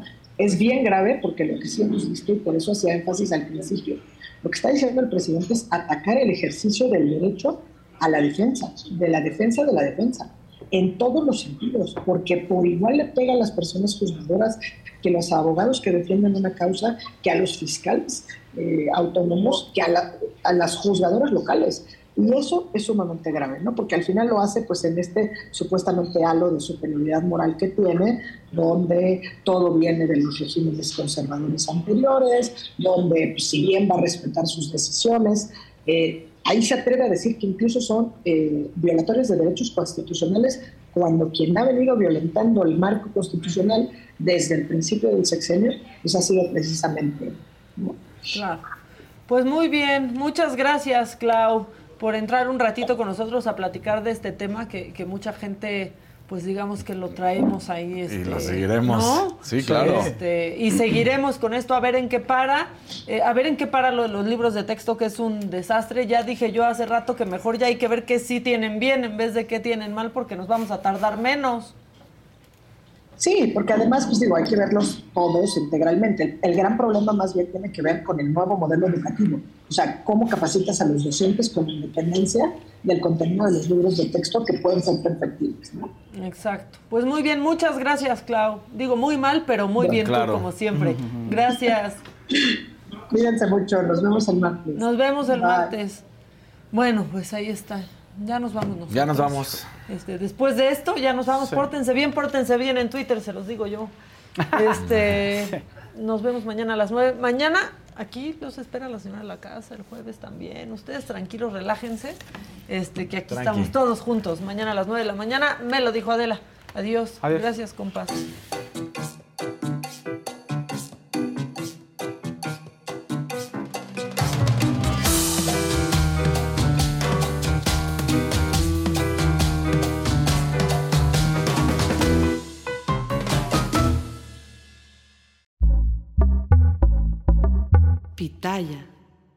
Algunos les gusta hacer limpieza profunda cada sábado por la mañana.